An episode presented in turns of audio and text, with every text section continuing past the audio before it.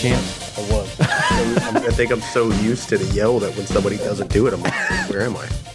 I was really going to, but I was like, let's just shock everyone. So, what's up, guys? If you're listening to this, there's no Josh. He is currently playing Pablo Escobar in Miami, so he will not be here for this podcast. I think he's actually um, on his way home by now. Oh, oh, you're right. Yeah, I think he's he might actually already be home and just not didn't want to be a part of this. That's fine. And you guys will find out why in just a few minutes. So, welcome to a special rendition of Hunting Pixels, where Austin and Dylan, that is me, all by ourselves figure out how to do a podcast with Josh away in Miami and now, I guess, seemingly maybe even being back. We've taken it upon ourselves to construct an episode that revolves entirely around us and what we love the most in the world. Not Austin's kids and not my girlfriend, it's Pokemon. So, tonight we will break down all of the mainline games and a list of our least favorite to most favorite Pokemon titles, and in doing so, put our very friendship on the line. Oh, we are. It will be on the Oh, yeah, yeah, the whole thing. And if you don't know who we are, we are, of course, your two passionate hosts of the even. Austin X and Y need to die Stevens and Dylan Life is not black and white Martin.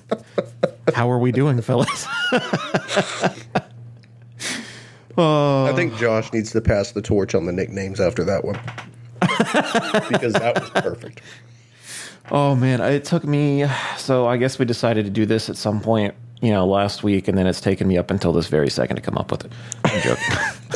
I uh I can go ahead and tell you. It's not what's at the bottom of my list that's going to piss you off. It's the next Ew. step up that's going to piss you off oh no! because All it pisses so- off a lot of people. I already don't like it. Okay, so I have a list. Mine comes down to 13 uh, games. So I kind of combined some of them into the same tier, and it will make sense when I get to them. Mm-hmm. But you just want to start this thing off? Um yeah. Uh do you do you want to go first? You want or what are we doing? we doing least favorite to favorite? Least That favorite to most favorite. Yeah. All right. let's just start with the pinnacle and then just get down to the worst. No. Yeah, let's do least favorite to most favorite. Go ahead. I think you already knew it was going to be X and Yeah. Y. You already knew. It's just. I I don't know what it is about those games, dude. I I have played through both of them one time, one single time, and I can never do it again. Um, I think the story is terrible. I think the layout of the region is is fucking terrible. I think a lot of the Pokemon introduced in Generation Six, with the exception of fuck uh, Greninja, that's about it. Greninja was pretty cool. I hated uh, Chesnaught. I hated it. See, Chesnaught was actually one of the ones I, I actually liked above everything else. It looks like a fucking Digimon, and I'm so, I know you like it. Che- I thought Chesnaught was really cool. Uh, what what was really interesting was, if I remember correctly, uh, they did not reveal the final forms of the starters until after the game had already came out, uh, which is something that they, uh, if if anyone played Sword and Shield, you notice they did the same thing with Sword and Shield. Um, for some reason, they released a trailer showing off the final evolutions of the Galar starters like a month after the game came out, which was super odd. Uh, but I remember being so fucking disappointed because I didn't. It, I was like, you know, if they're not going to tell me, I don't want to see. I'm just going to play it. And I picked Fennekin because I thought Fennekin was like the cutest starter available. Oh boy, that entire evolution line just got fucking worse and fucking worse. I think I really like Braixen. I like, or however you pronounce it. I say Braixen. I love that evolution of Fennekin. Hated Delphox. Dude, Delphox All right. is so bad. Yeah, Just- I didn't like anything about Chespin and that evolution line. I think Greninja was pretty fantastic. Mm-hmm. One of the best shinies in the game, Oh, probably. big facts. That fucking black with like the red tongue Yeah. scarf. It just it looks perfect. and it's perfect for like the whole ninja aesthetic. sure. Like they did that great. And and not to mention Greninja. I mean, even after even moving on into uh, um, uh, Sun and Moon and Ultra Sun and Ultra Moon, Greninja still stayed competitively viable because of fucking Protean. Oh, having true. Protean as his hidden ability was really fucking overpowered stat wise, considering his his already base stats. Um, so I I love Greninja, and I continued to use Greninja every chance I could, every game after that. But everything I thought the I thought the selection of Pokemon and like their availability was kind of awkward. I did appreciate the uh, the free Kanto starter. That was fucking cool. yeah. But then it, even there, like it, that that was when Pokemon first started to uh, really put Charizard on too much of a pedestal. You're not fucking kidding. Uh, same thing with Mewtwo. Uh, and Mewtwo is my biggest complaint about that game being the only thing to do post game. That's it. That's literally it. Um, I, I think there's like the battle manor in X and Y. Oh yeah, that's what I was something trying like to think of where I spent most of my time, and that was it. It was the Battle Manor. And the only reason I remember that is because there was a really big controversy with a an NPC in the battle manor that um, in the Japanese dialogue was transgendered and basically told you he was transgendered, but then it was censored for the for the uh, pretty much everywhere else for whatever fucking reason they felt like that needed to be censored. Wasn't that the game where you had friend safaris? Yes, So that was also something you could do. I liked that. I don't think I ever did them. Oddly enough, I don't think I ever utilized that feature. I don't know why. I I don't think I ever did. I know it was. I I, know it was amazing for shiny hunting. y- yeah, and then like I think, tra- like maybe EV training or something. I don't know. I could be wrong. But Yeah, I think it was pretty good for that too. yeah.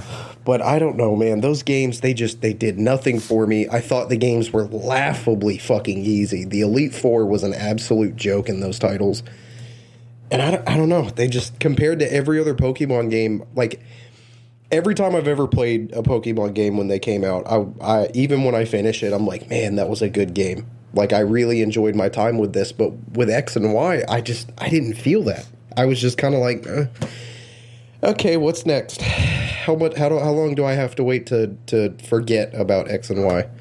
uh, even even last year when I was doing my my Pokemon playthrough marathon, where I was going through every fucking generation, dude, I got maybe two or three hours into X into fucking Pokemon X, and I was like, nope, can't do it anymore. Moving on, can't do it.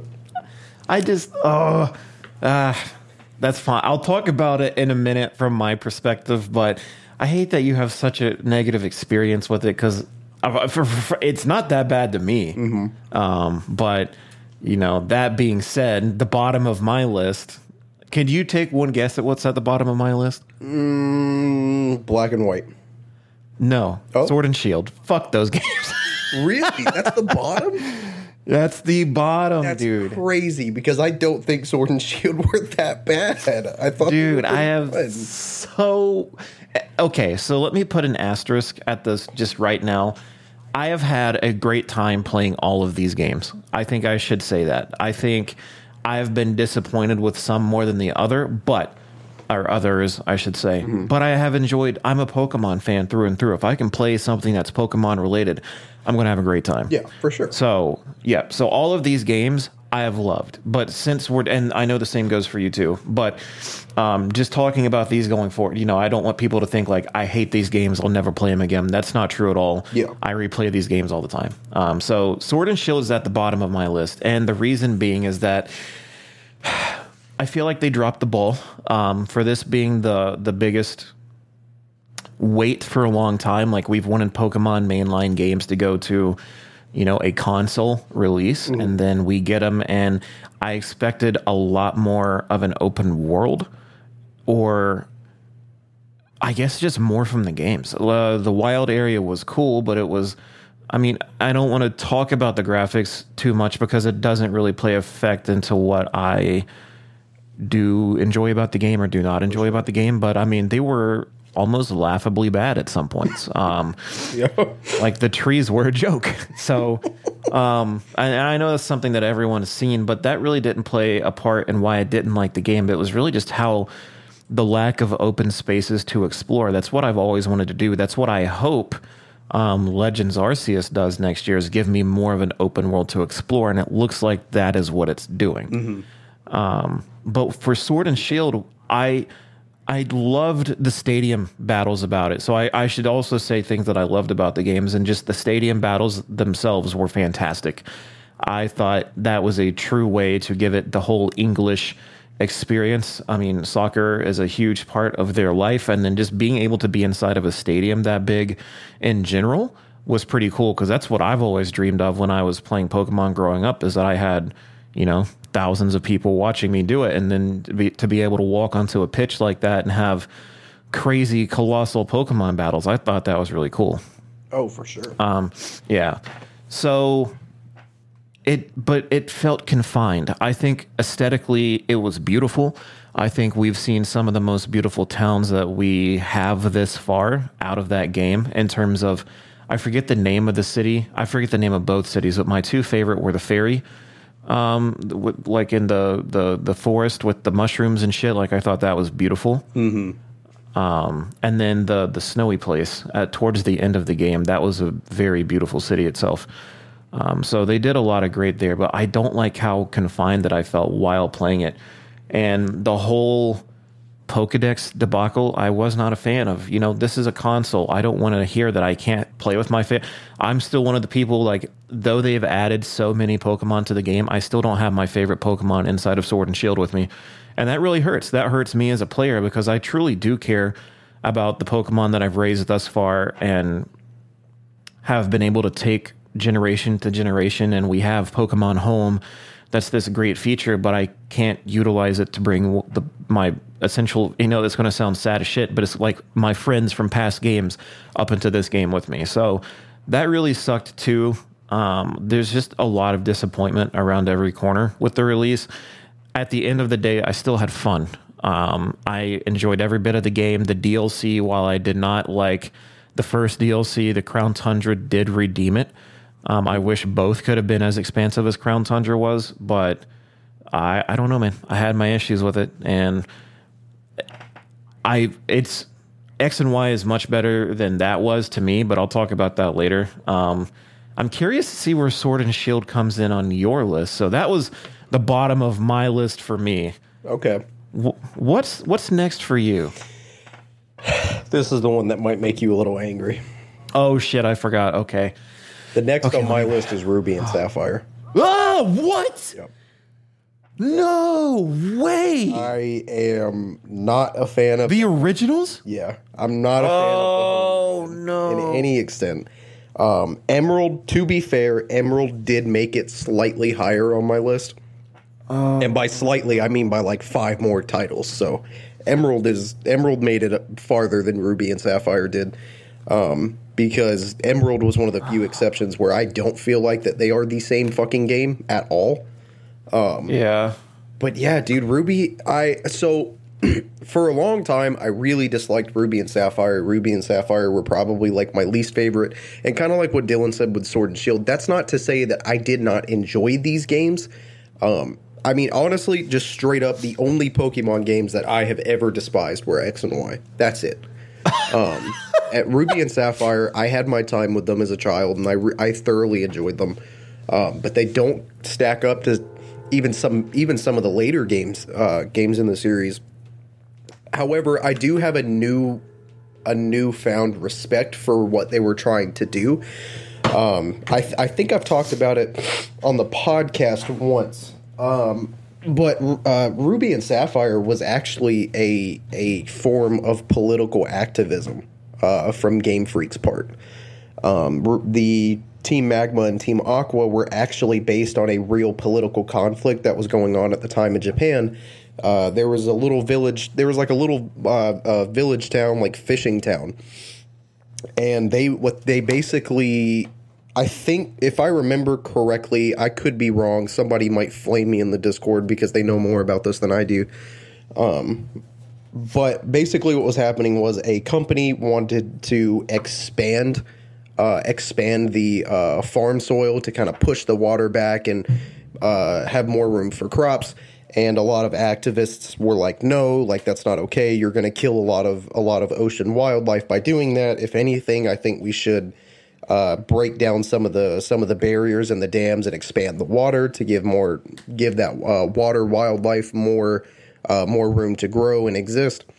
So it, it was kind of a form of political activism for them, and in a sense, even though it had nothing to do with me, because I, I we're American, I, I live in Georgia, that had nothing to do with me. Um, but I I respect the I respect them for trying to bring light to that in a much different way than other companies were probably trying to do at the time. That's pretty cool because I didn't even know that. Yeah, I didn't know that either. I, I watched a, a YouTube video like a couple weeks ago, and it was like explaining it, and I was like, "Oh shit, uh, okay, Well, Okay. all right." I'd say a couple weeks ago, but it was probably last year sometime. Oh, okay. So you know, an entire six months ago, no big deal. It was a while. It was probably like, oh, dude, it had to have been like August or September of last year. oh my god! So a full year almost. It was a while. I don't know why I said a couple weeks.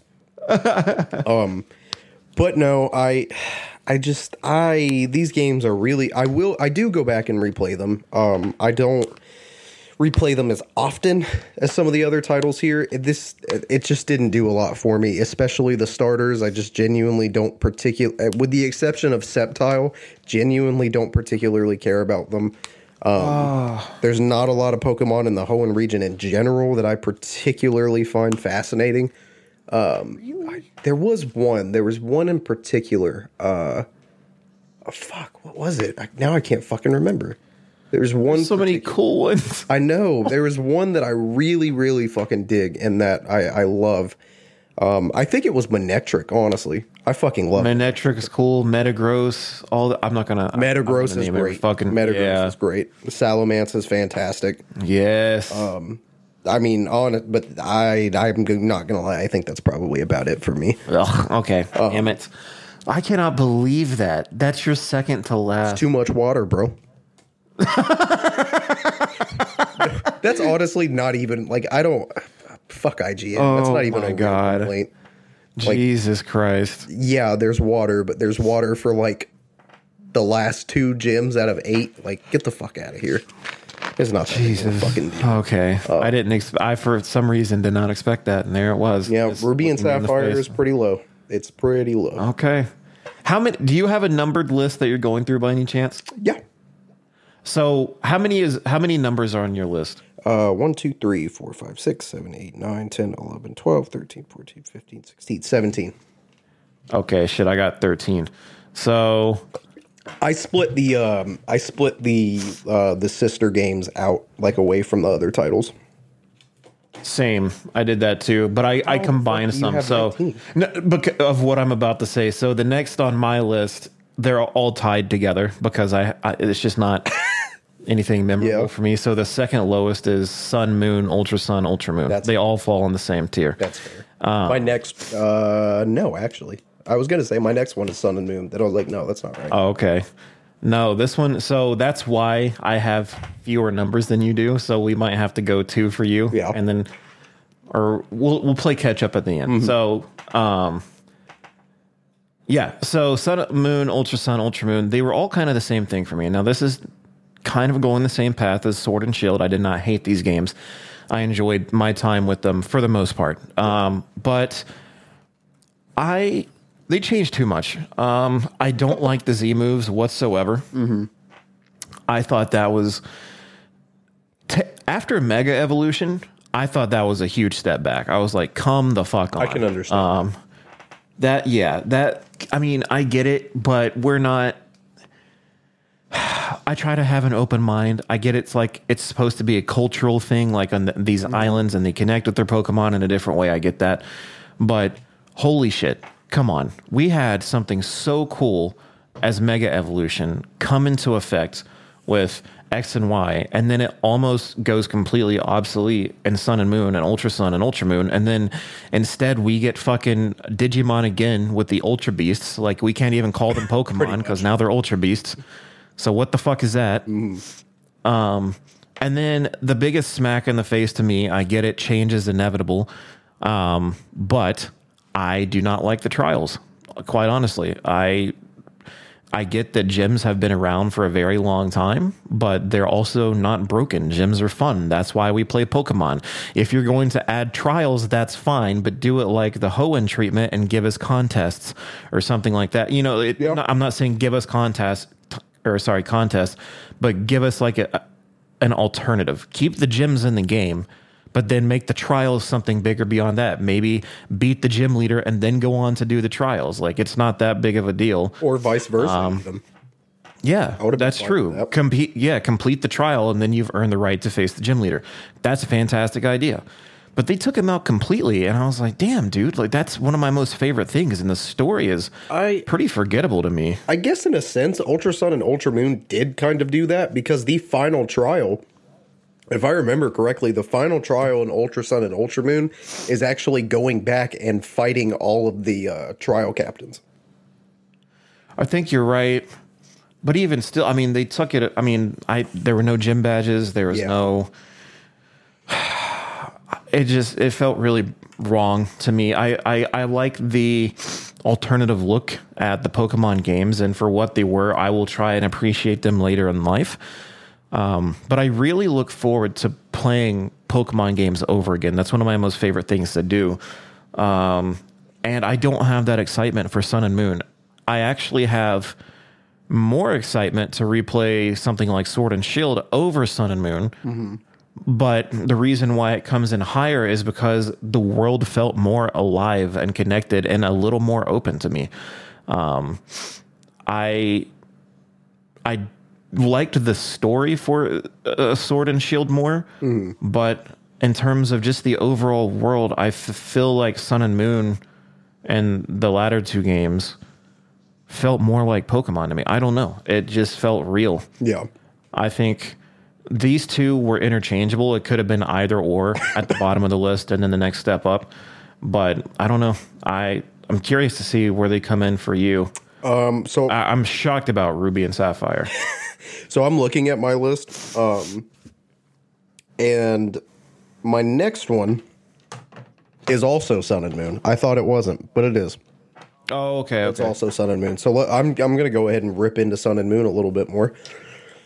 Um, kind of. I I I almost agree with everything that you said. Um, I think Z moves work. I think from a competitive player, from a competitive playing standpoint, I think Z moves are a lot more fucking balanced than than Mega Evolutions would ever be. Um, I tend to think, I personally think that uh, as far as competitive goes, I think Mega Evolutions are absolute bullshit because we have like Power Up Punch Mega Lucario, which is fucking ridiculous. I will take this time to say I do not play competitively, so everything that he's saying is probably 100% accurate, and I don't have that standpoint. but ye- I do, I do think Z moves were a little uh, unnecessary, and I I'm gonna be honest. Some of the the hand signs and the dances, it was just goofy. It was. it was so cringe, dude. what are we, the fucking Ginyu Force? Honestly, it was just it was goofy, and I I wasn't Yeah. really having it. Um, And I didn't like the the t- team. It wasn't Team Yell. It was the other one, Team Skull. Team Skull. They were- yeah, I didn't like them. God, that was the cringiest thing I'd ever seen.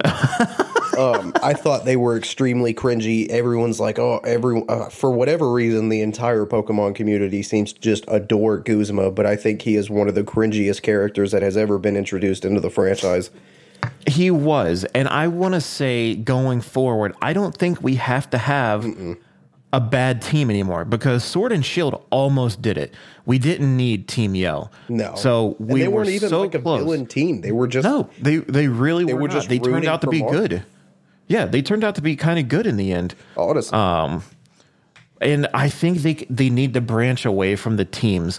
Like un, unless it's going back to revisit a game like Diamond and Pearl where we need to see Team Galactic. Yeah. Going forward in the ninth generation, we don't need to see an evil team like they did really good with Rose and uh, Sword and Shield. So that's just an aside from Sun and Moon. Like that's just I was fine with uh, Team Plasma. But then, what was the one on X and Y? Oh, Flare. Even then, that's when it started to go. that's bad when for it me. started to get cringy. Yeah. Yeah, that's when the evil team started to get cringy. Also, side note on Sword and Shield, I know it's spelt Rose, but I always pronounced it Rose, and I don't know why. is it is it Rose? I don't think so. I think it's just Rose. Oh, that'd be that'd be kind of fitting though, because he looks all fancy and shit. yeah, that's he's why I sipping called some him Rose. And I, I remember playing one day like in the living room. I'm just playing my Switch on the TV, and I said rose, and Madison was like, "It's fucking Rose," and I was like, "Rose." He's fancy. Rose, I might call him Rose from now He's on. a fancy European. It's Rose. that is true. So you could be right, man. I might be right. Who knows? I don't know. Maybe I have to go back and watch the uh, Twilight Wings thing that they did and see if they ever. Oh, I never saw the one with him. I don't think. Oh, dude, the, la- the last one was really good. Last one. So now I have reason to go back. Yeah. Um, something Alola did that I loved was possibly give me my most favorite um, starter, and that was Rowlet. Really? And because I love the fact that I, out of all of the generations, I finally had a Ghost starter in the that- final evolution. that is pretty. Um, ghost types are by far my favorite. So Decidueye hitting that mark is fucking awesome. I loved it. I have never heard somebody call ghost types their favorite. I'm not gonna lie. They oh, dude, by heart, that I have Haunter tattooed on my arm. Um, Mismagius is my overall favorite, but Haunter is where it started. This is pretty tight. Yeah, uh, Shiny Miss. So that's the Pokemon that I can't get in Sword and Shield that I'm infuriated about. Yep. um, but Ghost types are by far my favorite. So to see that Alola gave me a starter that could evolve into one was beautiful. Yeah, Sun, Sun and Moon. Just it. It's kind of the same complaint I have with X and Y, man. After you finish it, you're just like, what do I do? Yeah, I don't really remember doing anything post game on uh, Really- I, I remember doing the uh I remember catching all of the ultra beasts, but even then after you catch Necrozma, you're just like okay, yeah. we're done. We're done here. So that's what I was thinking. I don't. There was nothing memorable about post game for me for any of the games that we've spoken about thus far. Actually, I do think the battle tree was cool because you had characters like Red and Blue, you had Wally, you had Cynthia. That was fucking cool. Um but even the battle tree I would hes- I would hesitate to call to call a challenge. yeah, that's true. But uh Um, that being said, what's next on your list? Uh, X and Y. So, So- gets mad at me for having it at the bottom. Also has it fairly low. but uh, yeah, uh, that's true. And my reason. So you're going to be infuriated about my next one. Probably. I mean, maybe we'll see. So X and Y for me weren't as bad as what you think. Uh, I I will agree about the post game content lacking anything. I really don't remember doing much outside of going to the meadow and then doing the whole Mewtwo shit. Um, that was pretty cool. I liked seeing Mega Mewtwo. I didn't think I ever needed to, but I mean, I enjoyed it. Um, the Pokedex in X and Y were was abysmal. Um, there was, it really was. There was not a lot of. I would even if it didn't have a lot of volume, if it just had some um, Better. not volume but quality yeah it would have been better i think that they did a really great job at giving us innovative ways to evolve pokemon like with inkay evolving into malamar by switching Oh, yeah. your 3ds over that was pretty cool um but overall x and y I enjoyed the landscape. I enjoyed the introduction of the fairy types. I think Sylveon was a perfect addition to the Eevee branch. Um, I th- I love it, but overall, just to see the big you know hustle and bustle of what was it, Lumiose City, that was pretty cool. Like going from these small little towns in the beginning of the game and then getting there, and it's like holy shit, you know, Black and White kind of did it uh, before them, but mm-hmm. then you get to this city and it's wow, it's huge. So that was really cool. I liked that. I enjoyed Professor Sycamore, you know, delving into the Mega Evolution. I like that he does give you that free Kanto starter, um, Squirtle all the way. Fuck Charizard. Um, I did Venus. But yeah, see, Squirtle and Venusaur for me, and I don't hate Charizard. I just think it's it's overdone. Yeah, I get that. Um, but the story was kind of fucking dark. I mean, I mean, we had someone who was about ready to eradicate all of existence. I mean, truly, that yeah, it was. I did not like Team Flare as a as a evil organization, but I did like who was leading Team Flare because for once in a long while, I was like, holy shit.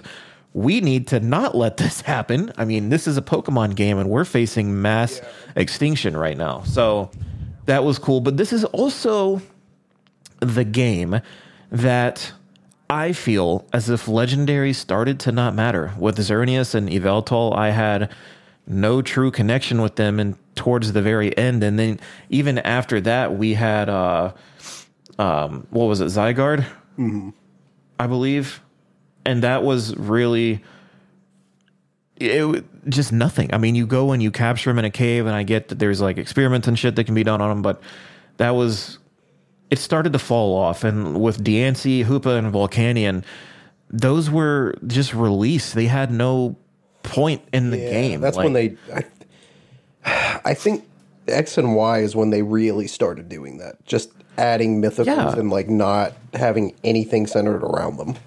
Right. I think a game that did it well for having a lot was Diamond and Pearl. I think a game that truly failed at it was X and Y. That's where we started to see it go to shit. And then you look at Alola and like Zeraora has a really fucking badass movie.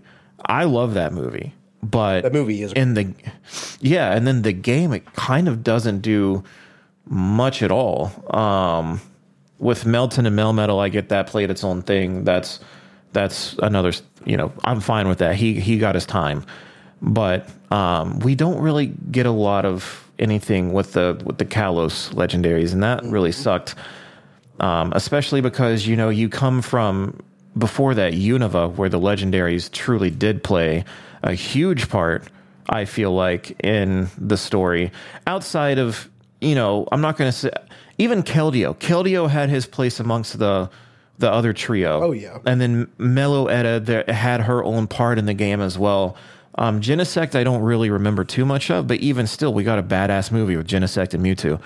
Um, so that was pretty cool. So Kalos to me dropped the ball in a lot of ways, but it also had a beautiful landscape to me. I love a lot of the towns in the game. It's just they had not that many Pokemon that I consider to be absolutely memorable. yeah, for sure. Um, I uh, Greninja the best. Just Froakie, his line entirely was the best of the starters. The other ones don't even compare. And then we had some cool Pokemon like Talonflame come from it, and um, Aegislash, which again Ghost type, just badass s- Ghost Sword. That's pretty sick. Just a haunted um, sword. Yeah, it's sick as hell. And then one of my favorite legendaries, Amora, came from it as well. Um, but overall, I was disappointed. That was when my disappointment with Pokemon started, and then it just kind of perpetuated after that with uh, Sun and Moon, Ultra Sun and Moon, and then Sword and Shield. So that's where they kind of started to go downhill. I think we need to stop with the gimmicks and we just need to focus on the story again. Like we don't need to create a new gimmick for a story to revolve around, like this the Dynamaxing um, or Mega Evolution or Z moves. I think that story being revolved around this new mechanic is kind of garbo, and we need to go back to actually investing in a story. Like Rose had a really good premise, or Rose had a really good premise Yeah. but um, there's a lot that I feel like they can do better in the ninth generation, and I hope they take it seriously. Um, I'm curious to see how Pokemon games go forward because uh, the the Legends games coming out that's going to be considered a mainline game. So I'm curious to see if we'll still have the same premise that we know and love, or if they're going to continue to go different routes like what they're doing with Legends Arceus. That's going to be kind of cool to see. But um, yeah, uh, X and Y not not as low on the totem pole for as for me as it is for you, but still pretty low. Mm-hmm. Um, uh, My next one's gonna be Sword and Shield. Sword and Shield Okay. was also I kind of the same thing. I ripped on you for having it so low, but it's also pretty low compared to compared to previous titles. Um, because, like you said, X and Y is. I I feel like that's a universal opinion at this point that X and Y is really where the franchise started to kind of lose its foothold with a lot of people. Yeah, Um, and Sword and Shield, while I, I appreciate, I know there are a lot of people that are still mad um, about having paid DLC for a Pokemon game, but as I'm sure millions of other people have said, I look at it like I would rather pay thirty dollars for DLC than go pay sixty dollars for a revised version of the game. I would much rather do that. I don't have to start a brand new playthrough. I don't have to train all of these Pokemon again. I don't have to start fresh. I just have to do the DLC. And I appreciated that. As far as the main game goes, I, I, I can't really rip on the story because there wasn't really there isn't really much of one to fucking rip on. um which is a complaint in itself. Um, Yep. I personally, I've seen a lot of people fucking hate them. I personally think that um, Zacian and Zamazenta, I think they are really fucking cool design legendaries. I think they're they're extremely interesting. Um, however, every other legendary in the game, not so much. All the DLC legendaries, not so much. I, I like the birds. I thought the birds were cool. I thought having Galarian forms of the birds was fucking cool. Um, the the new Regis, I really didn't care for. Uh, Calyrex and and the fusions with the two horses, I just think that that was ridiculously stupid. Um, they they you know they're like, oh, it's this big fusion, and then it's just Calyrex sitting on the fucking horse. Yeah, Come on. that's literally What? all it is. I I would have been cool with like a like a like a centaur kind of thing going on. That would have been cooler. Um, but no, y'all Game Freak didn't do that. They opted out to say, "Oh, let's call it a fusion," by just sitting it on top. And again, they don't have. They're focusing too much on Gimmicks. Gimmicks and adding legendaries. They don't have to be added to it. They you could have made a story outside of these legends. You could have taken existing leg. You could have made it about the fucking birds. I mean, seriously. Um, you don't have to do I this okay, again, let me just say this now. The ghost horse, fucking beautiful. Love it. That's bias. The dead I'm gonna say it Galarian. Rapidash. Yes, yes, yes. That's graphic as fuck, but yes. There's a big Reddit theory behind that that the ghost and the Oh, ice horse are actually just a dead Galarian Rapidash, and like the ice horse is its frozen body, and the ghost horse is its soul. Oh my god. Because if you line the them all up, it matches. It kind of shit? I didn't need to know that. I saw that a couple Um, weeks ago, and I was like, "That is incredibly fucking interesting." Well, that is interesting. It broke my heart, but um, yeah, they added. They didn't have to add that shit in there for it to be a good DLC. I get it. I get where the stand. I, mean, I absolutely understand, but there is there's other options out there. They don't have to keep rehashing the same thing. Yeah, for sure. I interrupted your your Oh no, monologue. I'm sorry. I'm trying to remember where my monologue left off on. Uh, um, I'm Calyrex being a writer. I'm not gonna lie. I almost did this as a joke, and I was like, "Nah, that's not gonna be funny." But now I kind of still think it was funny. I almost put Digimon Cyber Sleuth on this list because Oh, I think Jesus. it's better than anything Pokemon has done in a long fucking time. Damn, that's saying a lot, I dude. almost put it on this list because it does everything that Pokemon games ha- do and have been doing for the last couple of years, but it does it better. But that's a whole other fucking topic of discussion. right, you heard it, Pokemon fans. It's time to jump ship. It is. Go go play Digimon Cyber Sleuth. It's a fantastic fucking game. Oh God. I have 955 hours in it and I'm still playing it. So go play it. It's great. Love it. Um but yeah, Sword and Shield, man. I I I, I can see how for some people it was really good. Um like my my wife, she fucking loves Sword and Shield. It's her favorite Pokemon game. Um mostly because to her she feels like that Sword and Shield were are the most accessible Pokemon games. And she appreciates it. okay. I That's kind of disagree, but Yeah, we won't go Whatever. into why she's wrong. I think the most accessible Pokemon games are probably Let's Go Pikachu and Eevee, but we don't even count those. They're not uh, they're not on my list because Yep. I don't count them. and that's we'll talk about that at the end of the episode. But yeah, That's, spin off filler, and I don't care Yeah. about them. Um, but yeah, Sword and Shield. It's okay. I think that game is Well- fine, but it's gonna be a, uh, it's gonna be a hot minute before I go back and replay it. Here is where my list devolves into where people probably shut the podcast off um, if they're listening to it thus far. So before I say this, I need. I'm just going to say, okay. So it's red, blue, yellow. Um, Oh, thank God! I'm not the only one that did that. Okay. They were pretty All low right. on my list too. Good. Okay. So, They're not as low, you fucking animal, but they're pretty low. but they were. I love these games. This is what started my infatuation with Pokemon. Love them, love them to death. I barely have anything to say about them, like in terms of negativity. There's nothing I can negatively say about these games. The reason they are so low is because other games have come out that have given me more content. And you already know this. I've played Yellow this year. I've got to go back and re experience it. While doing so, it's a fucking grind. Like it's it's a it's a it's not that it's hard, but it's just like it's it's clunky almost. Of course this game came out fucking 25 years ago. I get that. But I it's just I feel bad because I, I, I, I have nothing bad to say about it. Okay. Mm-hmm. Nothing bad. It's just, it's dated. And while it started my infatuation with Pokemon, that doesn't mean that it has to be high on the list. And we'll talk about the high games on my list later. But I mean, it was pretty straightforward. It, it started the Pokemon franchise. There's not really post game content outside of filling your Pokedex, but it it just has nothing more to offer me than that. What whereas the next games on my list from this point on because that's number 10, so now we're breaking into the top 10 for me.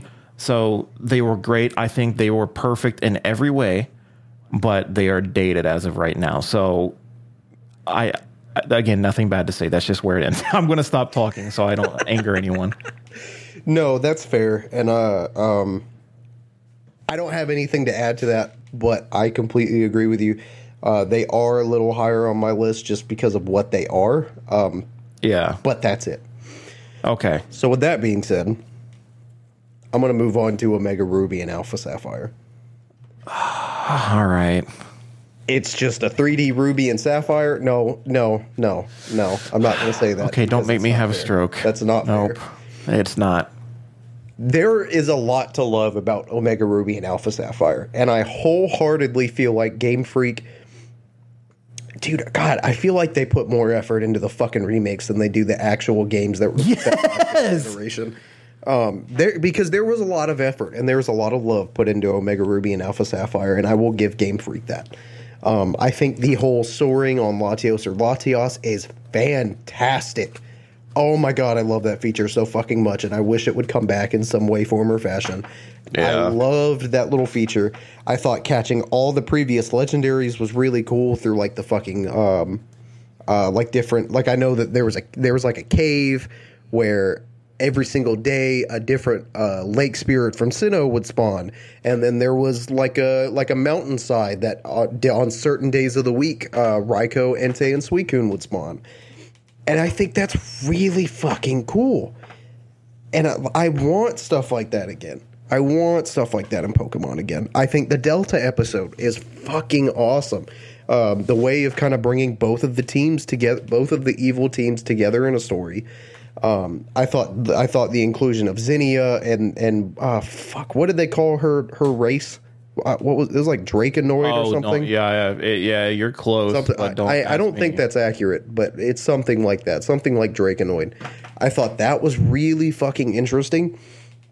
Um, I think Rayquaza getting a Mega Evolution was a little overpowered, but you know whatever. But it looks fucking It does. sick. It looks phenomenal. Um, even the even, uh, uh, excuse me, I, Josh isn't here to burp, so somebody's got to do it. and I've had a lot of carbonated drinks today, so we're gonna be going for a minute. Um, even even Primal Kyogre and, and, and Groudon, I think look really Yeah. cool. Even though they're just a simple color swap, color swap, but they still look cool yeah. the megas for the starters was fantastic. I felt like that that was a really cool inclusion to. Um, it, it kind of gave it kind of gave the starters more of like a personal feel. It kind of gave it more of more of a bond, so to speak, to give it a mega evolution. And so I think that that was really fun. Um, but yeah, they they are what they are where they are on my list because of all the same reasons Ruby and Sapphire are where they are. These are just a little higher because they they have more to offer. Um, if I ever want to go back and replay Hoenn, I can fucking promise you, it's not going to be Ruby and Sapphire. It's going to be Omega Ruby and Alpha Sapphire. That being said, the next game on my list is Omega Ruby and Alpha Sapphire. So they are in the top 10 for me. They are high. This is a game that I have nothing but praise for. I would consider it. I'm not going to say a perfect Pokemon game because I don't. I mean, that does exist, but we'll talk about it later. It does. It's just fantastic. Um, I hold Ruby and Sapphire very high in my heart. I'll talk about it later, but this everything you said was spot on. I think the whole being able to fly around on Latias and Latios is one of the coolest things that they have ever introduced in a game. It's the first time that we've got to see a Pokemon game from a bird's eye view like that, and it just felt right. Mm-hmm. And the fact that they have not done that again, it really hurts, Really but it makes the shit out of me. It, it bothers me so much, but it makes that experience on Omega Ruby and Alpha Sapphire so much more special. For sure. Um, I like what you said about because I'll talk about the the core like story later when I get to the other two, but all the extra stuff they did in this game, post game content was great because we had the Delta episode, but we also had those islands that you were talking about where you can go and catch past legendaries that had never been able to happen before and it felt great. And you, it, it would, didn't even have to be a legendary on the island. You could just explore the islands, and Find some was- other it- cool rare Pokemon. yeah, it was truly one of the best thoughts they've ever had post game for a Pokemon um, Pokemon game. So, other than that, I really liked how they innovated Mauville City from what it was in Oh, yeah, the, the sure. olden days.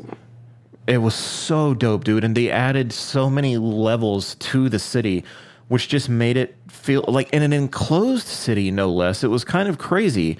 Um, it felt like a giant shopping mall in in a sort, but there was you could live inside of it. You know, there was different shops, Pokemon centers, you know, everything that you had in the original was there, but they expanded on it so much. And I thought they did so fucking great with it. Um, just seeing everything that I remember from Ruby and Sapphire being brought to life, it made me emotional in a way, just because this they almost hit the nail on the head, like with, and again we'll talk about it later. My other favorite remake, but they they truly do put so much work into these remakes, like you were just saying, and they killed it, man. I mean, I just. I have nothing but good things to say about it. Um, I can't say anything bad. The only bad thing, and it's going to sound stupid, but my Pokemon can't follow me. You know, that's what I've wanted for every fucking Pokemon game since Yellow, and then obviously Heart Gold, Soul Silver. I want my Pokemon to be able to be out in the world with me, and I think that should just be status quo going forward. Um, there's no reason for it to not be that way anymore. Um, if fucking Sword and Shield can do it, and the DLC, they can do it everywhere. Oh, But for sure. y- yeah, um, no, that that's I, I went ahead and jumped right in to talk about it because mine were uh, it was the same thing for me. It's low on the list, but that's because it's not. I, I don't even want to say low. It's still top ten, but the games that are about to come after this, they've hit on a different level. Um, but this is also just a remake as well to me, one that they did fantastic on. But the originals mean so much more to me. But I'll talk about that in a little bit. What's next for you? Before I move on, I just want to ask this. Why are there so many hentai games on Steam and why are they always on sale? I'm just trying to I thought we were doing really well on staying track, and then this comes from fucking absolutely nowhere. I just want to see what's on Holy sale, bro. shit. But it's just like oh my god! it's just filled with hentai games. My god, what is oh, Steam? It's a cesspool. I think it's catered to what you search for. Whoa, with that being said, let me talk about this while, Dev- while Devil Girl's installing. Um, anyway, the next on my list is Ultra Sun and Ultra Moon. oh, okay. Um, I think that these are, I'm not going to say perfect example, but I think these are fine examples of a sister game um, or like a revision title. Even though, yes, the story does not drast- does not differ pretty much at all until about the halfway point of the game. Usually, I think I think by the time you get to the third island, the story starts to change a little bit. I almost said Ireland. I don't know if you caught that or not. but um, I think that the expanded Pokedex was really cool. Um, I th- my favorite part about these games were the fucking ultra wormholes. I thought that shit was amazing. It was really fun for shiny hunters. Uh, I, I thought that was neat. Uh, all of my critiques on Sun and Moon still stand here, so this is going to be a very short one. But yeah, it's it's Ultra Sun and Ultra Moon. It's pretty low. Okay. Um, you want to go ahead and do one more? Yeah, uh, my next one is um, Red and Blue. Actually, Okay, cool. they're they're classics. I understand they're classics. They're they're what spawned the franchise and started it all. I can't play them. I can't go back and replay them. I can't. I can't. I just can't. I try so hard and I just can't. I, it's just not going to happen. They they are just so dated and clunky and unbalanced. However, I still hold them pretty high for what they are. They are fantastic Yeah. games, and uh, I, they, I mean they started a movement. They they changed the video game industry. I, I don't feel like that's too much of a stretch to say. They literally started a fucking movement. And started the highest grossing franchise in the world. Oh yeah, it is the highest grossing now, isn't it? Didn't it beat it Yep. beat like uh fuck what what it beat like Star Wars pretty recently. Yeah. Damn, that's crazy. Well, I don't even no one likes Star Wars anymore. I'm sorry. I'm sure there are people that do. Yeah. don't. I, I just looked it up. It looks like Pokemon. What the fuck? Hello Kitty's up there. All right, we're not going to look at this list. I, I'm not surprised. Have you Yeah. seen Hello Kitty Squishmallows? No. All right, I've got a few of them, but uh, so I understand it. What? They're not for me. I don't. You said I've got a few of them. well, like I, they're here in my game room, but they're not. you mine. could have said I bought them for my wife. I bought them for th- my kids, but you just said I have a few of them. I'm not judging, but I just want to. All right, I we we'll, we'll talk. Um, I, I get it because Squishmallows, like the they. Uh, do you know what Squishmallows are? I do. Yeah, they did. They recently did like a like a Hello Kitty line. Bruh, those things sell quick and they go on eBay for lots and lots of money. Um, I was super lucky to go into Costco. I don't know. I have no idea why. I was super lucky to go into Costco the other day and they had like a big fucking shipment uh, that I guess they had that, that, they had just put out of uh, Hello Kitty Squishmallows. I can't remember why we were in fucking Costco, but I remember calling David, who whose apartment complex is right net, literally right next door to the Costco that I was at, and I was like, "Hey, I need you to come and I need you to run me your Costco card like right now." because I knew Madison and Josie really wanted them, and so he came up there, brought me his Costco card. I bought him or whatever. Um, yeah, uh, they sell it. They sell so much to the point where there is a sale limit on them. You can only buy two at a time, and that's fucking That's crazy really crazy. because they're being scalped just like everything else is. Are there Pokemon Squishmallows? Um, I wouldn't be surprised. I don't know, but I wouldn't. I I wouldn't be surprised. Okay. I would. I would buy some if there were. Dude, also Squishmallows are stupidly comfy. Uh, my wife has one in our bed, and it's very comfortable. I do sleep with it. It's very comfy. I love it. okay, so the game that you just talked about was red and uh, blue, right? Okay. So next one for me, and again, nothing. Just because they're midway down the list, they're not bad games. It's black and white too. Get the fuck out. Um, I know you're going to kill me for this. I have nothing wrong with the game. No, no issues with it. It's just the games that are coming later hold more of a place in my heart. I really don't even want to talk about this game because you're going to do a great job of talking about it later. But I mean, I'll just, you know, kind of give quick snippets. I think it was a great follow up to Black and White. I love that it was the first true sequel that we had ever had. And my fucking God, did it hit the nail on the head of how a sequel I feel like should truly be. Um, I love that we saw elements of the first game immediately inside of the second game. I really think that it did great. Um, I can't, and I'll be talking about the first game soon, so I can't really say too much. But again, Austin is going to do a great job of talking about these games later. I'm going to cut it short on Black and White too. Um, I think the the the Unova as it's in itself is one of the better um, regions that we've gotten to see, and it's American based, so that's pretty cool. Um, but yeah, so I'll I'll leave it at that Kind of because fucked up. we'll talk about think it. about it. it's a fucked up map. Japan they, Game Freak kind of did us dirty with that one, and I'll I'll get to why when I talk about it. That was like a that was like a big controversy when that game launched. Um, but yeah, are you are you done? I'm sorry, I didn't know. Yeah, because I want you'll be the one to talk about those Yeah. more in depth. Uh, my next one is Emerald. Emerald does play slightly higher on my list than Omega Ruby, Alpha Sapphire, and Ruby and Sapphire do.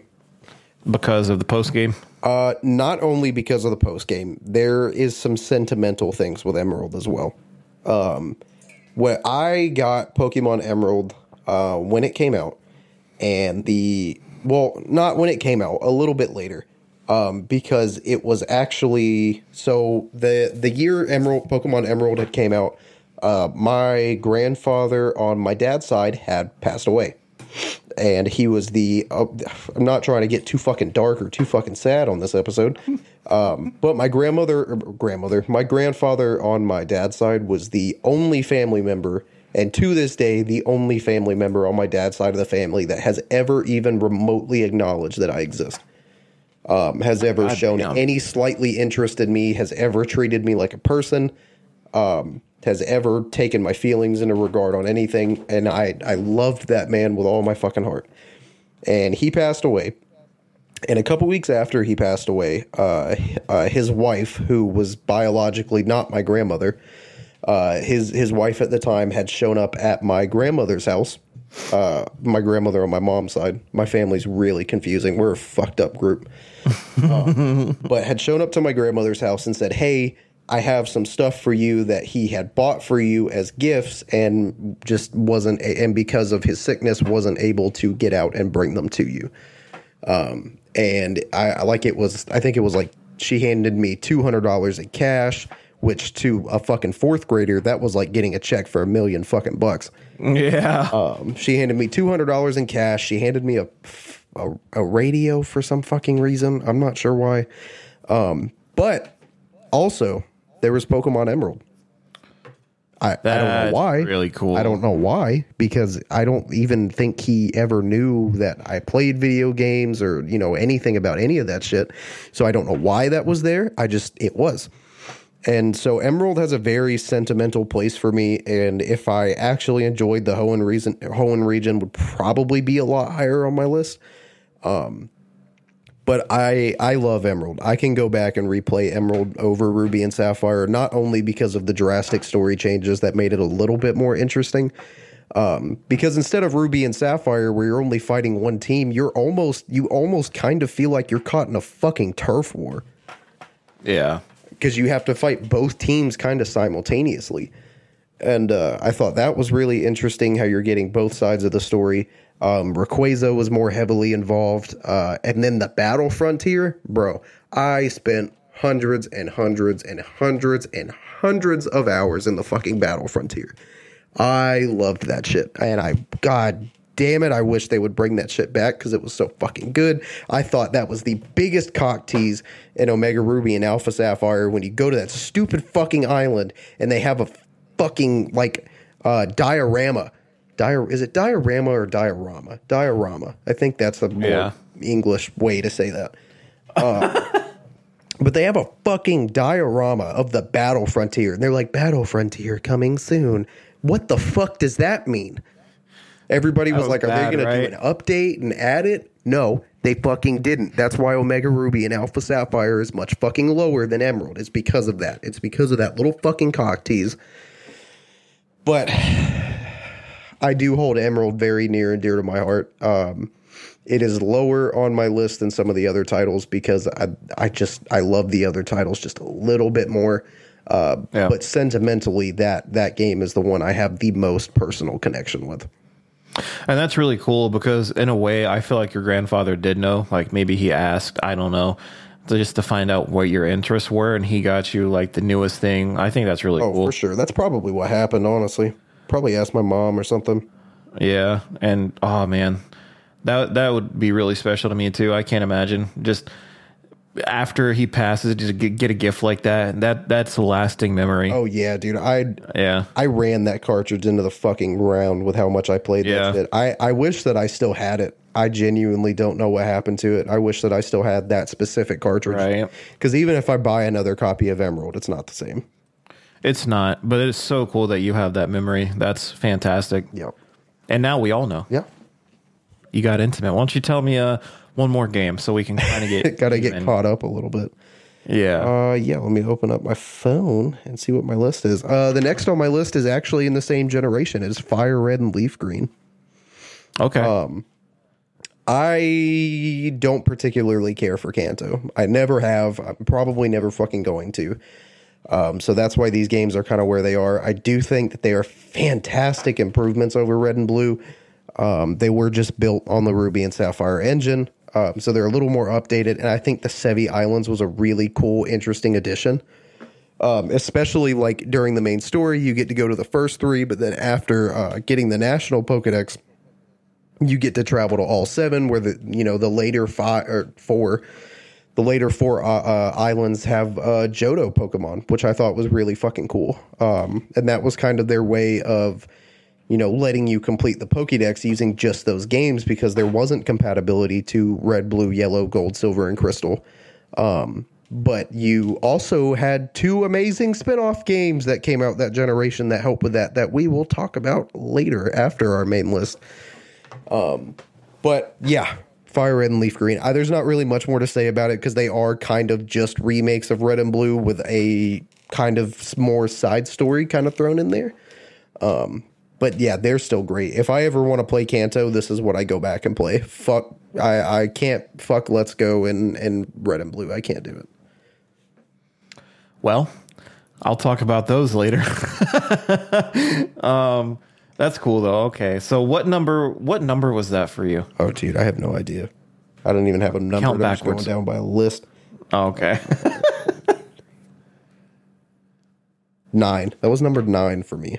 Nine. I'm on seven. All right, so I'll do I'll do my seven because it's going to be quick because it's the same thing as eight, and that was black and white, the originals. Um, so again, I have nothing. It's not bad. Like everything from the top ten up are some of my most favorite experiences with Pokemon.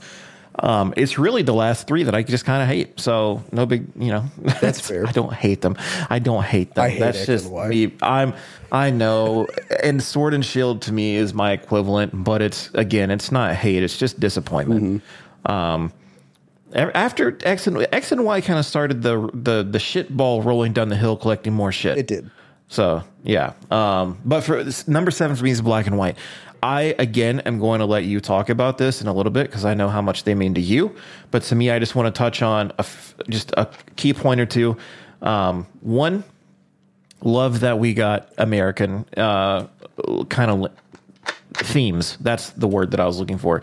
I was very happy that it kind of came to us finally. Um, that was really cool and the seasonal changes I thought was fantastic. It let you access um, different areas that you couldn't really get to before, so that was awesome. I really loved Deerling and Sawsbuck. I thought that was cool. Um, introduced one of my favorite legendaries, which was Meloetta. Um, truly love that Pokemon. But my favorite thing, and it's a story element, I, I love Team Plasma. I thought N was really awesome. But my favorite, one of my favorite moments of all Pokemon time came from Black and White, and that's towards the end of the game when you're there and you're about to, you know, face the pinnacle challenge. You have all the sages staring, you know, staring you down right there, whatever. Not only are you standing there, but now in comes every fucking gym leader mm-hmm. from the entire region, and they are standing side by side with you. And that is the only time that has ever happened. And it was one of the most monumental feelings I have ever had inside of a Pokemon game. I teared up.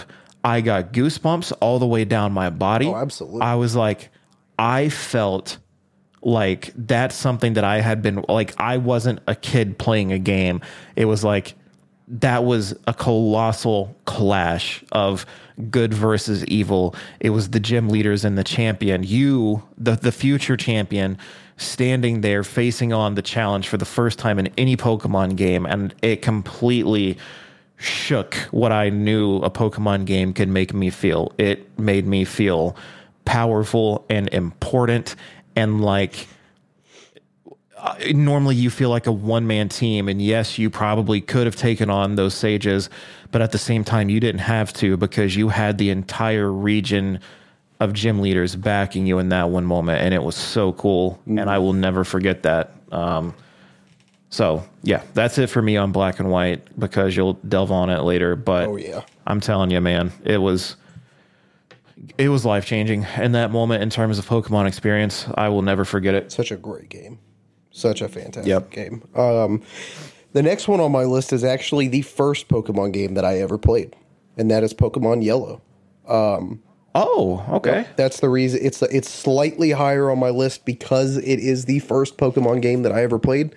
Um, but yeah, I I think Yellow was really cool. I think it you know it it added its twists. I thought that, and it was the first time we had a we had a Pokemon follow us, and never got Yep. it again for fucking like what ten fucking years.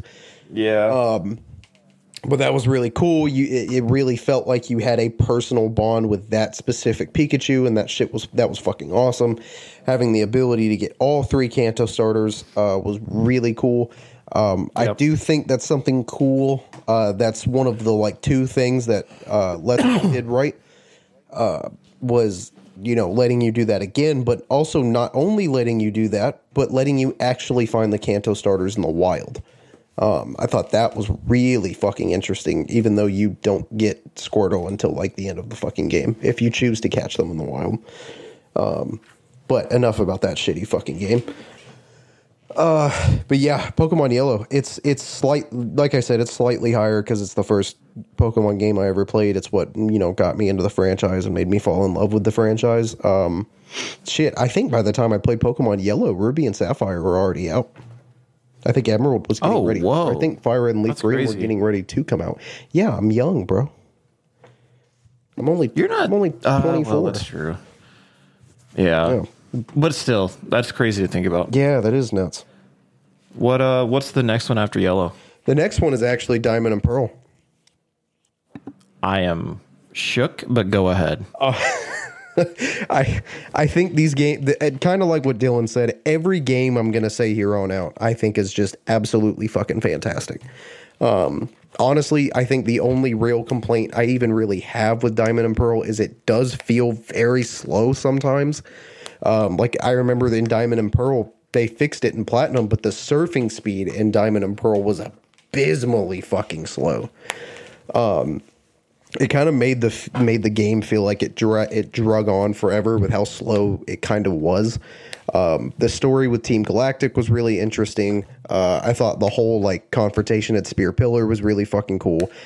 Uh, the starters, I think the starters are absolutely fucking great. With Torterra being my absolute favorite fucking grass starter of all time.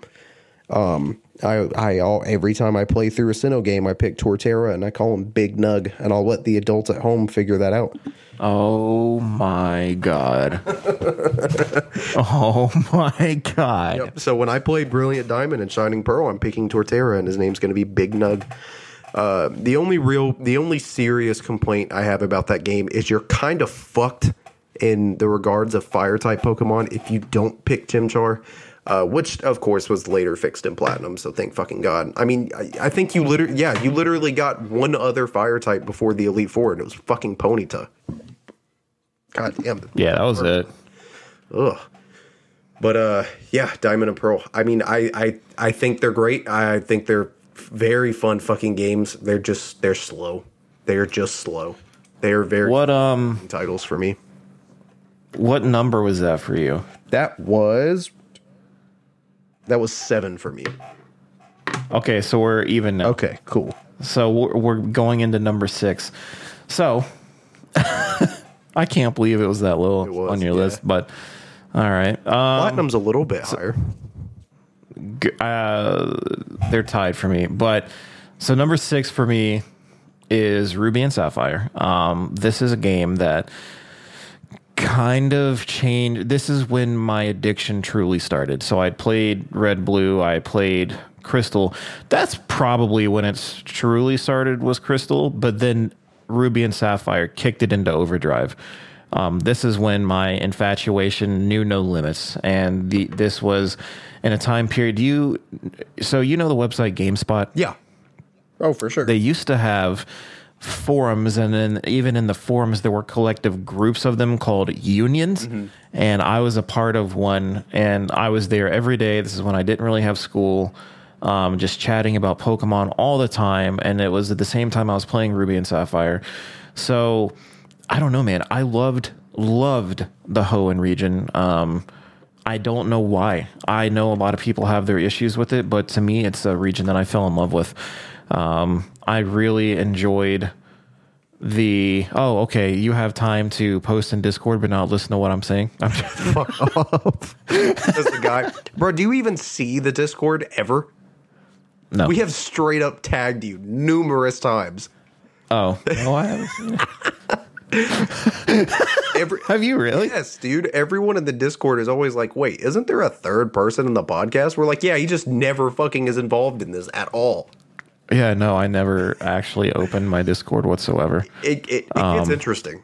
Uh, it's we. There, it's an interesting group that we've got going on here.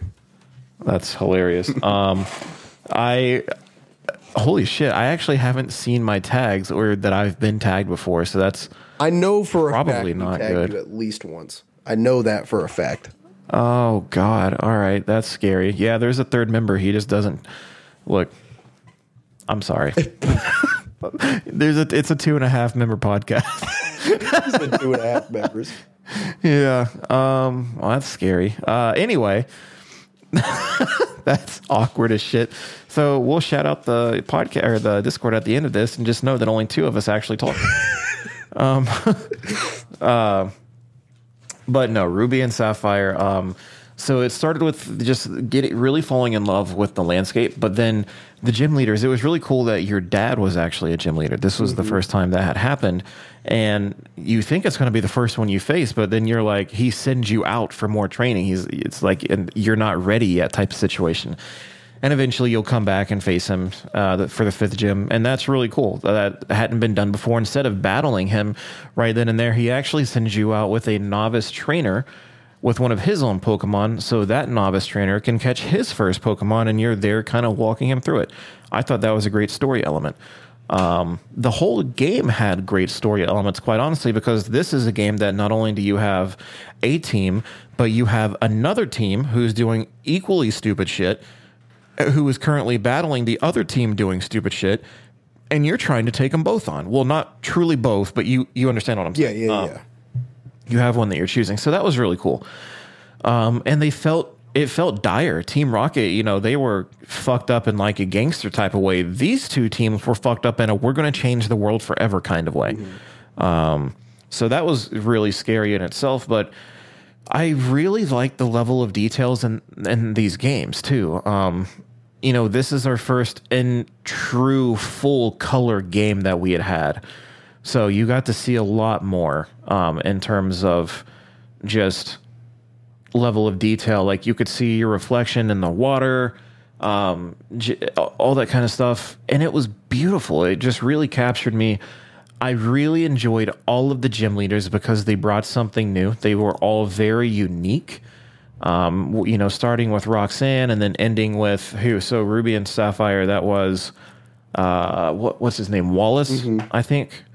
Yeah, it was every single one of them had something unique, and this is the first one where we got to face two gym leaders at the same time in terms of the the twins, a double battle.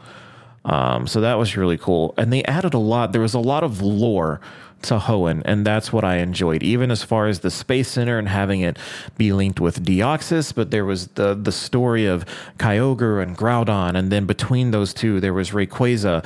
There was the three Regis that each had a unique story and would eventually lead into the King of Regis later on, and you know later in the franchise. This was the start of that bit of lore.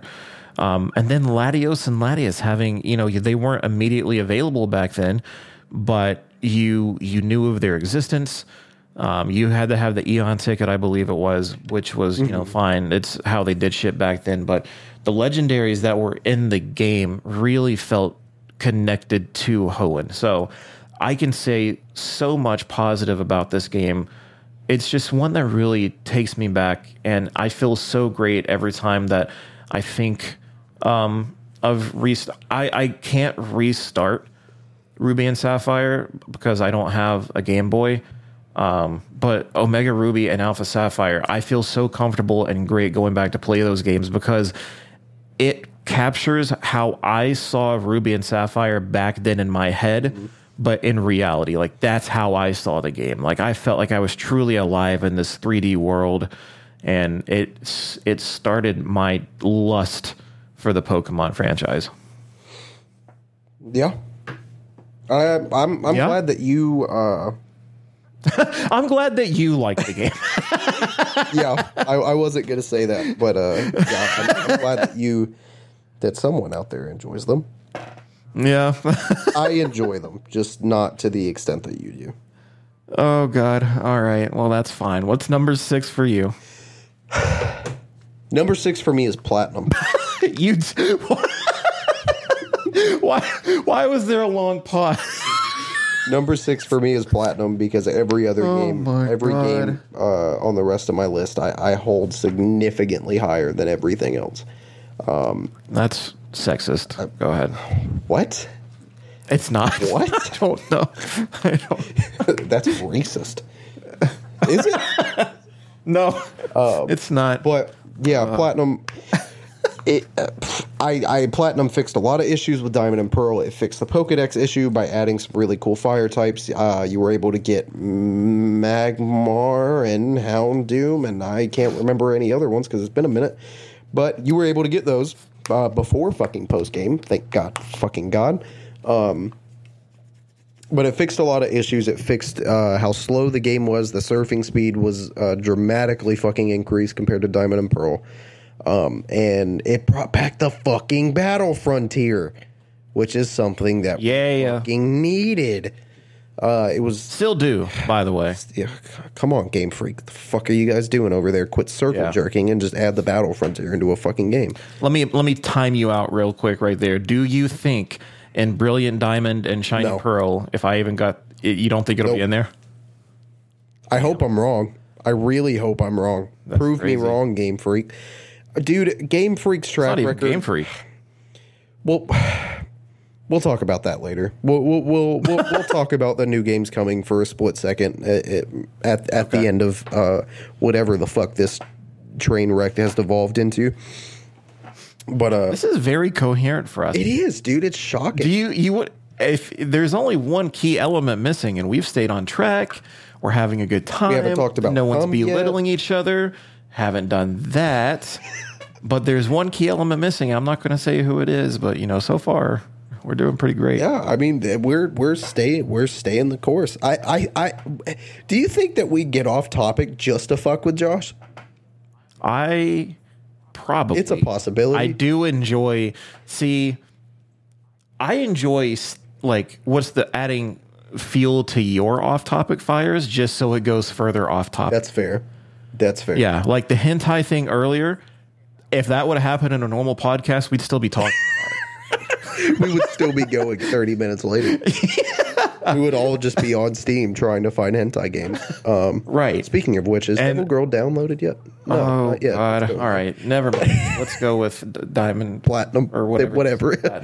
Um, Platinum is a really fantastic game. I fucking love this game, and it does look like, based off of what little information is available, um, it does look like there are going to be elements from Platinum mixed into the Diamond and Pearl remakes. So that's very exciting.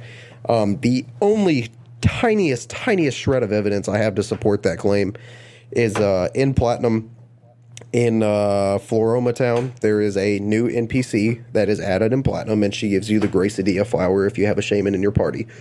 That NPC is not there in Diamond and Pearl. She is not there. She is not in that town at all. Well, in the trailer for uh, the Diamond and Pearl remakes, They do they kind of gloss over Floaroma Town as they're showing you a bunch of you know gameplay footage, and that NPC with the exact same model is in the exact same spot. So Uh oh. maybe, just maybe, they're gonna they're gonna throw some platinum elements in, which I hope they do because I would say this game deserves more recognition, um, but at the same time, it is the as of right now on the secondhand market, it is the second most expensive Pokemon game. Yep. So Yep. directly behind another game that is very very high on my fucking list. Um, but yeah, Pokemon Platinum, it's it's great. It I think we're what was that? Uh, oh shit, that wasn't top five. That, was number six. your yeah. Yep. So now we're breaking into the top five. We are. And what you just said concerns me because you were you were insinuating the other Yeah. game that's incredibly expensive. And you said that it's really, really high on your list. You did not say it's the highest. Because it's not. I I'm gonna have a stroke. okay. That's where it's all gonna go to shit. I swear to God. All right, it's fine. So my number five is Fire Red and Leaf Green. So the reason they are this high is because, like you said, it is Kanto. But again, when I was playing Red, Blue, Yellow back in the day, this is how I saw it in my head. Obviously, I had future vision or some shit, you know, but the point is that I, I, I this is how I felt like the game should be. Um, Isn't that a Pokemon really, move? huh? Future Vision is a Pokemon move, right? Future. Oh, holy shit! Oh, so you didn't do that on purpose. I actually did Oh, wow. it. Is it Future Sight? It is Future, Future Sight. Sight. You're right. We're both Damn dumb. it. Well, I didn't say that it was a move, but um, this kind of feels like the start. Well, it's not even kind of. It, it's true. This is the start of the remake cycle.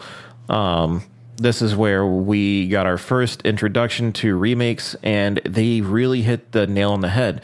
So I didn't talk a lot about Red, Blue, Yellow because I mean they're great for what they were, but I really enjoyed Kanto because this is where my love for it started, and then being able to go back through and see the world how I imagined it to be all those years ago before Fire Red and Leaf Green were released. It was really cool, and I got to visit my favorite towns like Lavender Town and uh, you know Saffron City and stuff like that. It was it was really cool to see the scale that the game brought, and ultimately what they did right is what you were talking about earlier, mm-hmm. and that was the Sevii Islands. That was it's something I very vividly remember as a kid because it's like I beat the game. I knew what to expect when I beat the game because I'd beaten red, blue, and yellow Yeah. but then they add these islands that you can go to and it's just it it it takes you somewhere special and it's something that if you were a player during the red blue yellow days you weren't expecting. It's something that wasn't there before. So this it handed you something entirely new on top of a already you know vividly just beautiful game that takes you way back to the start of it all. Now it adds something brand new to the experience and it felt so fun being able to explore. And you know there was the daycare center on one of the islands i think. That's where i spent a lot of my time at but then even going so far as that's where you run into giovanni one final time right mm-hmm. that is on the sevii island so that's that was a really cool look at it as well No, because I don't think No? so. No. he do, he's not there You fight um Fuck, what's that dude's name? Uh you fight the guy who tried to revive Team Rocket and Johto. Oh, is that what it was? Yeah, because he was in the rocket warehouse, right? Oh, okay. Maybe that's what it is. Okay, that's true. Um, anyway, so you kind of had a con- not really a conclusion to that, but you got a you got an extra snippet, and that was really cool to have to the rocket story because we didn't have that before. But overall, these were just games that I had a lot of fun with. It added color to my black and white rendition of when I was a kid. Um, it added scale to the game, which I thought they did absolutely beautifully, and it was just a good time going back through it. It comes in a little higher than Ruby and Sapphire, but that's just because I have such great memories with it. Um, I spoke very, you know, happily about Ruby and Sapphire, and truly, these two are probably interchangeable to the six and five point. But I don't know, man. I just I just really remember, you know, beating blue at the end of the game. I remember exactly where I was in the moment. I remember getting out of the uh, car because I was just parked on this, you know, on one of my dad's work sites, and I was like jumping for joy. And then that kind of extra bit of the world unlocked, and I got to go to those Sevii Islands that we were just talking about and explore something totally new. It was a really fun time. Oh, for sure. That was my favorite part about the game, for sure. Yeah. Um. So now we're on number four. Huh? I'm I'm worried. We're on number four. I still have five. I have five. Oh yeah, I'm leading the charge. Oh, okay, I'm okay, just okay. kidding. You're forgot. confusing me. Um, yeah. So my number 5 is yes. uh, gold and silver. Okay. They are very dated, just like red, blue, and yellow. Um, you know what? I'm actually because they're so fucking similar. I'm gonna knock out my five and four at the same time because it's all gold, silver, and crystal. Okay. Um, okay. just to fucking get ahead a little bit, it's all gold, silver, and crystal. Gold and silver is what is to me the perfect example of a video game sequel, or or maybe a follow up is a better way better way to phrase Yeah. that.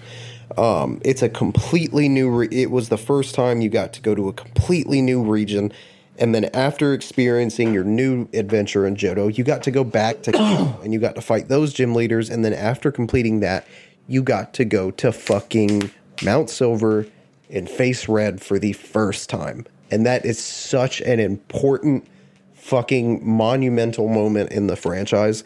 Um, and it remains it remains that way in in the remakes as well. But fuck, man, these games. I Pokemon Crystal is actually the first Pokemon game that I ever. It's the first Pokemon game that I finished. It's the first Pokemon game that I knew what I was doing and I finished. Um, and I just that game, uh, along with Yellow being the first game I ever actually played, uh, very near and fucking dear to me. I I constantly replay Crystal.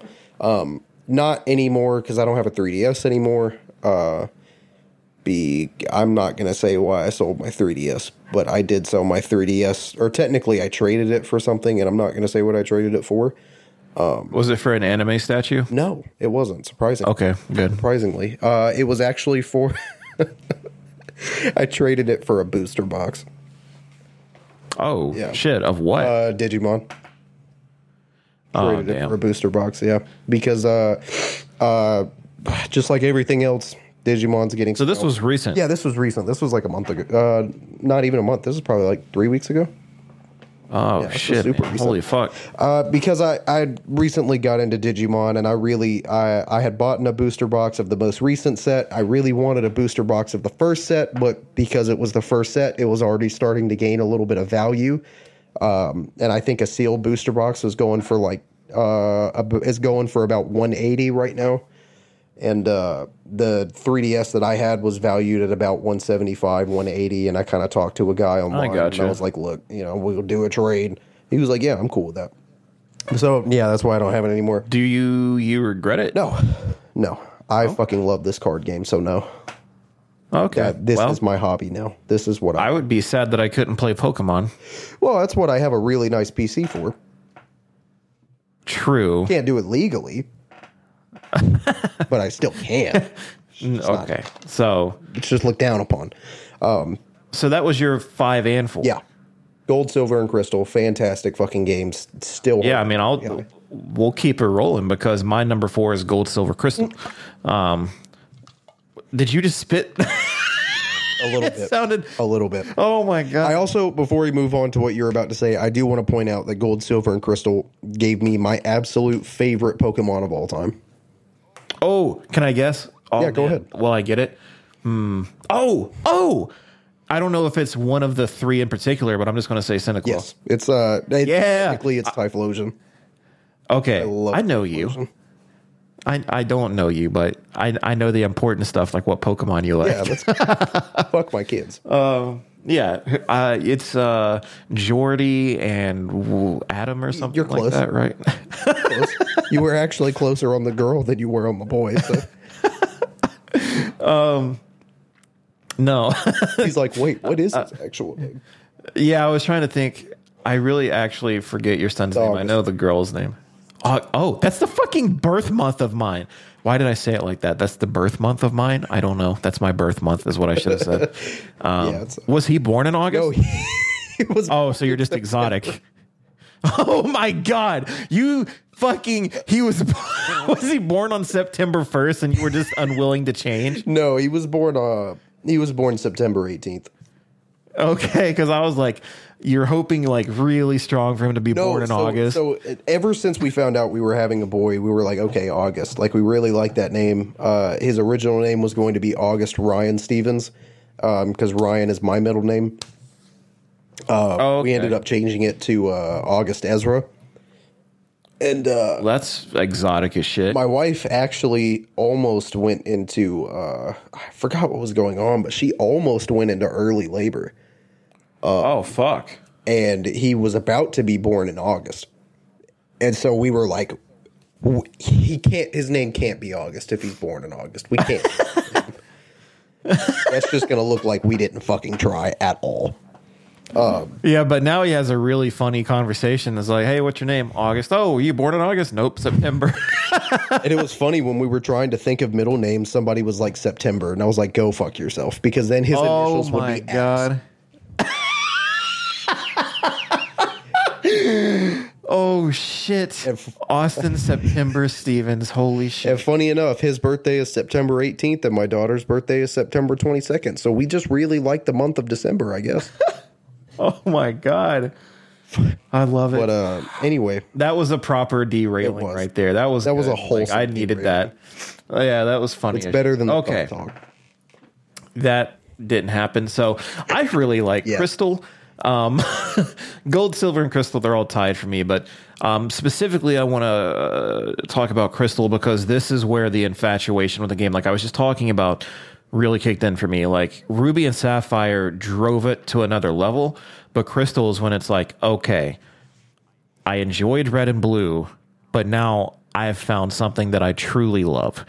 And I cannot express how much I love the Johto region. Um, I think it's unmatched. I can't, w- I want to see it in some different scale. Like, I know that we have remakes for this shit already, but I don't care if it's Let's Go. I don't care if it's another remake immediately after Brilliant Diamond, Shining Pearl, whatever. I just want to see this game in a modern scale. I want to see it beautiful. Johto is that kind of uh, landscape, and especially with Mount Silver being a huge part of it. But aside from all of that, just being able to explore this new region inside of Crystal and then being able to, you know, have this really rigorous battle for the first eight gems, and then you get to the Elite Four, and it's like, shit, I mean, now it's even harder. But now you can go to Kanto and you can get another eight badges. And now the Elite Four is even stronger if you go back, mm-hmm. I believe. Yeah. I had to think about that for a second. And then, yeah, I think so. And then on top of that, you have the last pinnacle, which is red. And there's never been a moment like that again. There, there's been two moments in Pokemon. We've already talked about one, but I've truly shaken me on a different like wave of feeling, a vibe. And it's been the gym leaders coming to assist you in black and white and then having that first interaction with red. Because, you know, you walk up and you've made it all the way through Mount Silver and it was a grueling crime, climb. And then you get there to the top and you start walking forward and you see someone just standing. It's like, I walked all this way for this. And then it sets in and then you're like, oh, I walked all the way for this because you understand who it is before he even turns around.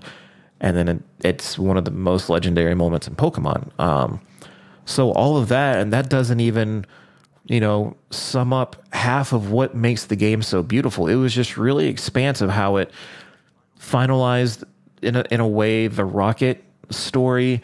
Um, it gave really unique uh, personalities to all of the gym leaders that were in the game.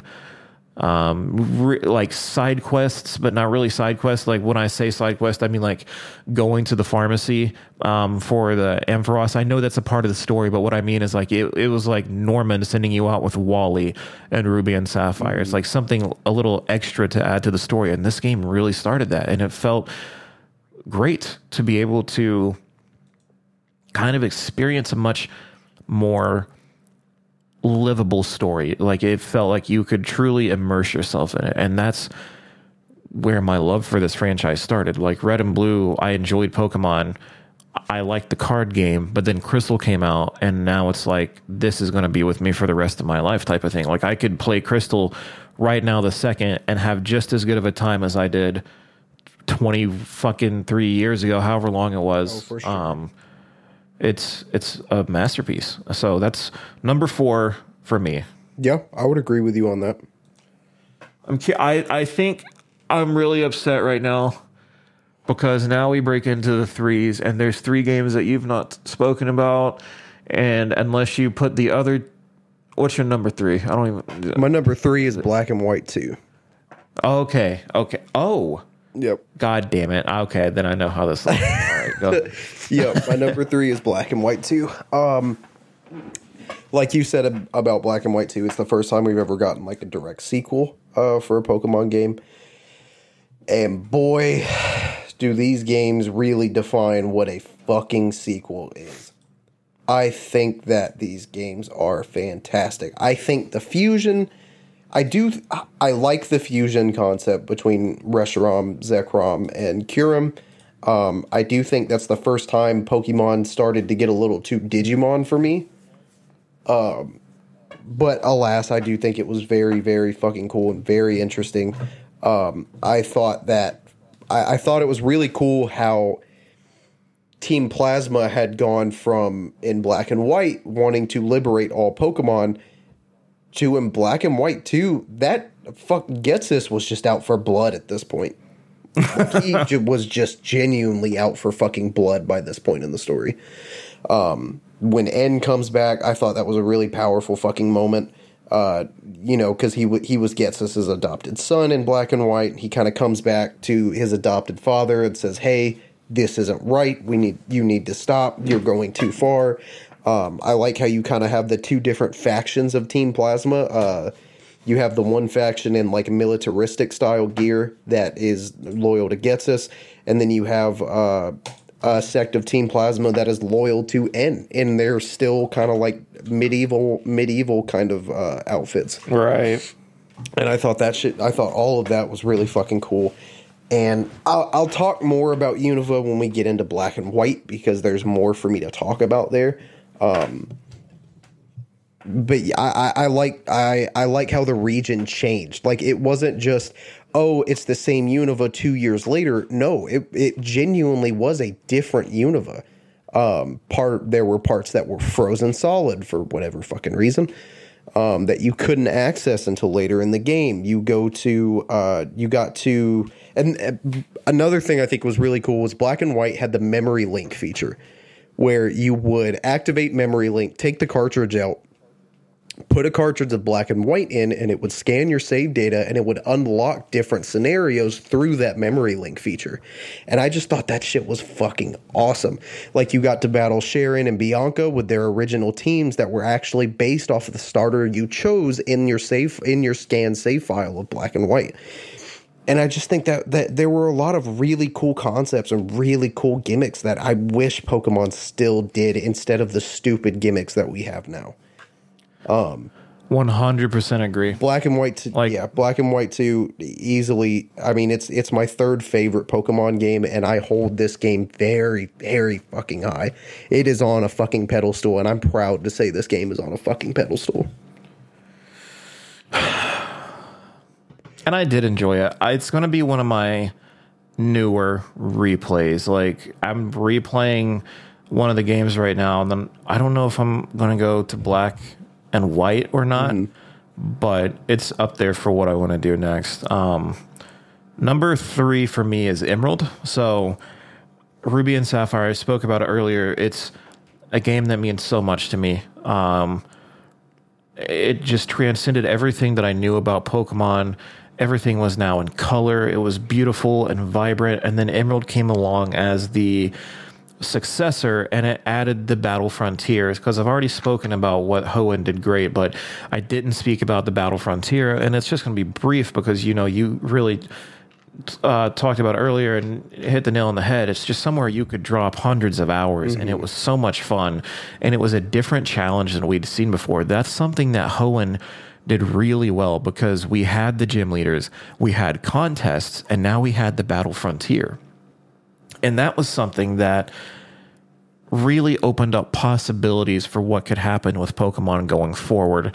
I think it spawned some of the later features inside of uh, other games because of you know like rotation battles or uh, the rent a Pokemon system, stuff like that is what I meant to say. Um, and it was just really cool to get that extra lore. And the buildings inside of the Battle Frontier were very unique and well designed. And it was so cool to be able to walk around, and each one had a very unique feel to it and a theme. And it just felt great because it's something that, you know, we had enjoyed Ruby and Sapphire. Emerald really hit the nail on the head. Like it was the same thing, kind of.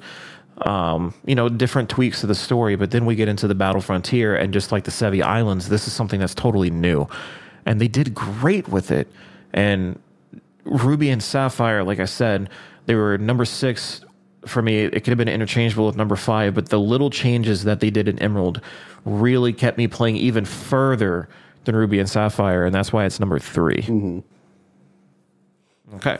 Well, So now I know, fuck, you're number two. what do you, what do you think my number two is? Uh, heart gold, soul silver. Yep, you are correct. It is Heart Gold and Soul Silver. Mm. Now, Heart Gold and Soul Silver is not a true number two on my list. Heart Gold and Soul Silver respect that. are genuinely tied, are genuinely, in my opinion, uh, tied for Pokemon, tied with Pokemon Black and Pokemon White. These are these games are what Game Freak needs to look at when they think about doing fucking remakes. Because Omega Ruby and Alpha Sapphire, Let's Go Pikachu and Let's Go Eevee did not come anywhere fucking close to what these games fucking accomplished. I think that, that first of all, the whole concept of Pokemon following you, that's adorable. That's wholesome. And I fucking love that. I'm glad they gave it back to us in the DLC. But how hard, how hard would it have been for you to let us do that throughout the entire game after finishing the DLC? how difficult would that have been? Not very. You could have done that shit Just real even easy. into later games, man. Like, I X not X Y Black and White should have had the shit after that. oh, absolutely. Um, X and Y, like oh my god, and maybe it would have been harder in like the models that they had for the 3DS, like at the Alpha Sapphire and uh, X and Y models and stuff. Maybe it would have been harder. I don't know, but at least in X and Y that should have been a thing. Mm-hmm. oh, absolutely. Not X and Y, fucking black and white. Jesus Christ. That's what I tried to say. I'm fucked. Hold on, I'm trying to figure something out on my computer. Okay, there we go. I opened a game and it was way too loud and it was on a character creator. Did not give me a setting to mute it, so I'm just gonna close it. Oh, so first you're discording, now you're playing games. hey, I'm engaged. All right. That's fine. Take your time. Um, but yeah, Heart Gold and Soul Silver, they gave us the the the Pokeathlon, which I thought was an amazing way to spend your fucking time. I think the Pokeathlon was incredibly fun. You got super rare fucking items that were really hard to get throughout the rest of the game because for some reason the only thing Heart Gold and Soul Silver did not fucking fix from the original Gold, Silver, and Crystal was give us give us elemental stones at a reasonable time in the fucking game. They didn't give us that it almost made it feel like when you got an Eevee, your only real options were Umbreon and Espeon because of how hard it was to obtain the elemental stones. Um, unless you were fortunate enough to, like me, have two DSs and then you just attach one to a Pokemon in Diamond, Pearl, or Platinum and you just trade that bitch over. Um, you could have absolutely done that. Or if you just had friends on like me, you could have done that too but the not only did these games you know add a lot more to what what we already had of Johto, but they looked fucking incredible for a DS game, for an original Nintendo DS title, they looked absolutely fucking stunning while still maintaining what made gold and silver and crystal so fucking great. They incorporated the uh the Usween. Is it Usween or is that how you pronounce that motherfucker's name? I always said seen, but I have no idea. I think I've heard it say Usween. I don't know. That's a dumb name. Uh, sorry if anybody listens and has that name, but I have to imagine that you fucking don't. Um, they incorporated his storyline with Suicune, and I uh, just I. There's not a whole lot more I can say about this game other than without talking about what made Gold, Silver, and Crystal so great because a lot of the same things still apply uh, because it, it, it is just a remake. But fuck, dude, it it's just a remake, but at the same time, it's so much more. I absolutely adore these games. So does pretty much every other Pokemon player at this point, which has got to be why. How ex- I'm gonna look. How expensive are those games right now? Because I know they're not cheap. Soul Silver. Yeah, I when I walked in the video game trader the other day, not the sealed box, but the one on a shelf, I think was 171. yeah, that makes sense. That makes sense, and it also depends on what they have with them too. By the way, what the fuck? I walked in there. Someone I know works there. Really? Yeah, it? uh, behind the counter. His name's Tyler. Oh yeah. Huh. That's yeah, Crazy. I fucking he used to work at Target with me, and now uh, uh, he fucking works. It was so weird seeing him there. uh, like I'm seeing a listing right now, two thirty four for an authentic copy Ew. of Heart Gold and Soul Silver. That's a lot of money. Yeah, but it's not terrible. It's a lot of money though. Just buy just buy repros. They work just as well. Yeah, they do. um, that's crazy. I mean, I get, I respect it though because you said it's tied Side, yeah. for number one. I respect that. Um, my my number two, it's not tied. It's a true number two. It's and it's the three. It's Diamond Pearl Platinum. I know Platinum did things that the other two didn't, but they're still on the same Yeah. level to me. Um, the only complaint that I have with the franchise, you already talked about it, was the fire types. Outside of that, I have nothing to complain about. Um, but what I will say is that this was another monumental occasion for me as a Pokemon fan because we had just gotten out of Emerald and now we had these games come out that were in a totally different graphic style. Like we had something that was dynamic. Like this was a Pokemon world that was coming out at you and it wasn't just a flat surface. And it added another element of immersion and wonder to the Pokemon world that I knew. So being able to just jump in and I'm I'm just going to talk about the three in general and not just a lot of this is going to sound like Diamond and Pearl and it is.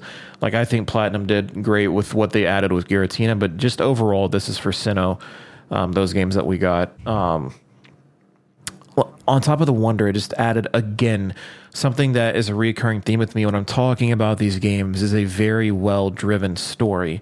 And that's what I love. And the, this uh, team that you were up against, um, Galactic, it was again, it was a little heavier than um, they they stepped it up because you know Rockets, Team Rocket, they were like the monsters, and then um, Magma and Aqua, they were trying to literally alter the world, but now we're fucking with people who are messing with space time. Um, we that really escalated, you know. I mean, uh, and that was super cool to me because we had elevated that to another level, and then you had these really, really interesting locations within the game too, and all of this coupled together, like I want to talk more about Diamond and Pearl and just delve into the landscape in general, but to, if in the essence of time, I'll get to the to the main point. All of this coupled together, like the beautiful landscape, the the crazy story, um, the fantastic Pokemon that were added, the new mechanics that were added, like with the touchscreen, with the the Poke Watch that you had, was so fucking fantastic. And then they gave us the hardest champion fight of all the Pokemon games to this day. To this day. Cynthia. I don't know how. Yeah. Cynthia, this is something we've spoken about on the podcast before. Oh, yeah. Because of, her, of the difficulty, she was incredibly hard. I mean, she had a team that we had not f- faced anything like it before. Even Red's team, it's the it's the one thing that comes close. But her team, her Spiritomb, the Garchomp, mm-hmm. she would rock your fucking oh, world, and it was. Yeah, it was a monumental occasion when you actually beat her. She would and rock that fucking shit. Yes. And that was a strong female lead before w- the movement that's happening in the world nowadays. That was before all of that. She was our first female leader, like in terms of a champion level. And it was so cool to see because she was the coolest character in that whole fucking game. She was the coolest uh, person in there. And then to have her be the hardest trainer that we'd ever faced in Pokemon up until that point, but just that feeling of accomplishment that came from it too. I don't know, man. It just all of that coupled together to make something that I truly believe was a fantastic and perfect uh, Pokemon game. Um, in the sense that the one the one thing that it had not going for it was the fire types, but then Platinum fixed that, and we still had that difficult fight. So I truly love them, man. They're my number two. So this leaves us. Everyone knows where we're at right now. So we only have essentially two games left to talk about. I glanced over Black and White. So Black and White is your favorite game. So tell tell me why. Black and White is my absolute favorite game in the franchise because it was it was more or less of a soft reboot. You were given 150 brand new Pokemon, which to this day is the most amount of brand new Pokemon we've ever got with a new generation. We were given 150 brand new Pokemon that the game forced us to play with by not letting us have any previous Pokemon available until the post game. And I still think that is fantastic. It kind of it, it flipped everything on top of its head because you know if you played previous games you you had teams that you liked you had Pokemon that you liked you had builds for you had stat builds and move sets for those Pokemon that you liked none of that fucking matters here. Because you had when these games came out you had to relearn the game essentially. You had to build brand new pokemon from scratch without knowing anything about them going into it. And i just think that that was a fantastic thing that i honestly wish pokemon would do again um, now, while I do think Cynthia is the hardest champion overall, I genuinely think Black and White are the hardest Pokemon games overall. Not only because of what that. we just talked about, but because they were just genuinely pretty difficult fucking games. Um, like like the final fight with Ghetsis, I remember struggling hard against Ghetsis, uh, Ghetsis last year when I replayed Black Black and White. I mean, I struggled. For, I'm pretty sure I struggled for like two days to finish that fucking fight. Yeah. But then I remembered that my Haxorus was really fast and had Dragon Dance, so that definitely helped. I was able to get off three Dragon Dances and then just spam Dragon Claw for all six of his fucking Pokemon, and it was great. Um, but you know, if you wanted to cheese the game a little bit, you could. In the grass patches, if you just ran around without actually going into the grass, uh, one patch would randomly start to rustle, and you had the chance of a pretty high chance uh, of fighting an uh, an Audino, which I think gave you like it was like it was either two or three times the amount of experience you would normally get for a Pokemon that level in that area. So that's super helpful for grinding. You get a lucky egg like halfway through the game that you can just plop and then just spam fight Audinos for hours and then just grind like that. Um, I thought the Elite Four was really fucking interesting. It was the first time that we weren't given a uh, set order that you had to fight the Elite Four in. You could kind of you could go whatever order you wanted to. But then in black and white, your first time fighting the Elite Four, you don't actually fight Champion Alder. You have to fight N, who has already defeated Champion Alder. So technically, after you beat N, you're technically the champion because N was technically the champion, but he didn't really consider himself the champion. So you kind of have to go back and fight Alder to really claim the title of champion. Um, kind of like what you said with with the, all the gym leaders appearing to help you fight Team uh, Team Plasma. That was an amazing fucking sequence. And if you and, and if anyone listening has never gotten the chance to go on YouTube, Uh, they have a uh, compilation of a web series shorts called Pokemon Generations, and there is an entire episode about all the Unova gym leaders coming out to fight these uh, to fight Team Team Plasma, and it's a really cool fucking episode. I think all of them are aren't none of them are any longer than like ten minutes tops. I think.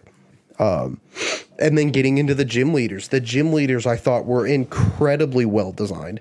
It was the first time in a Pokemon game where the gym leaders weren't just gym leaders. They all had their own actual professions.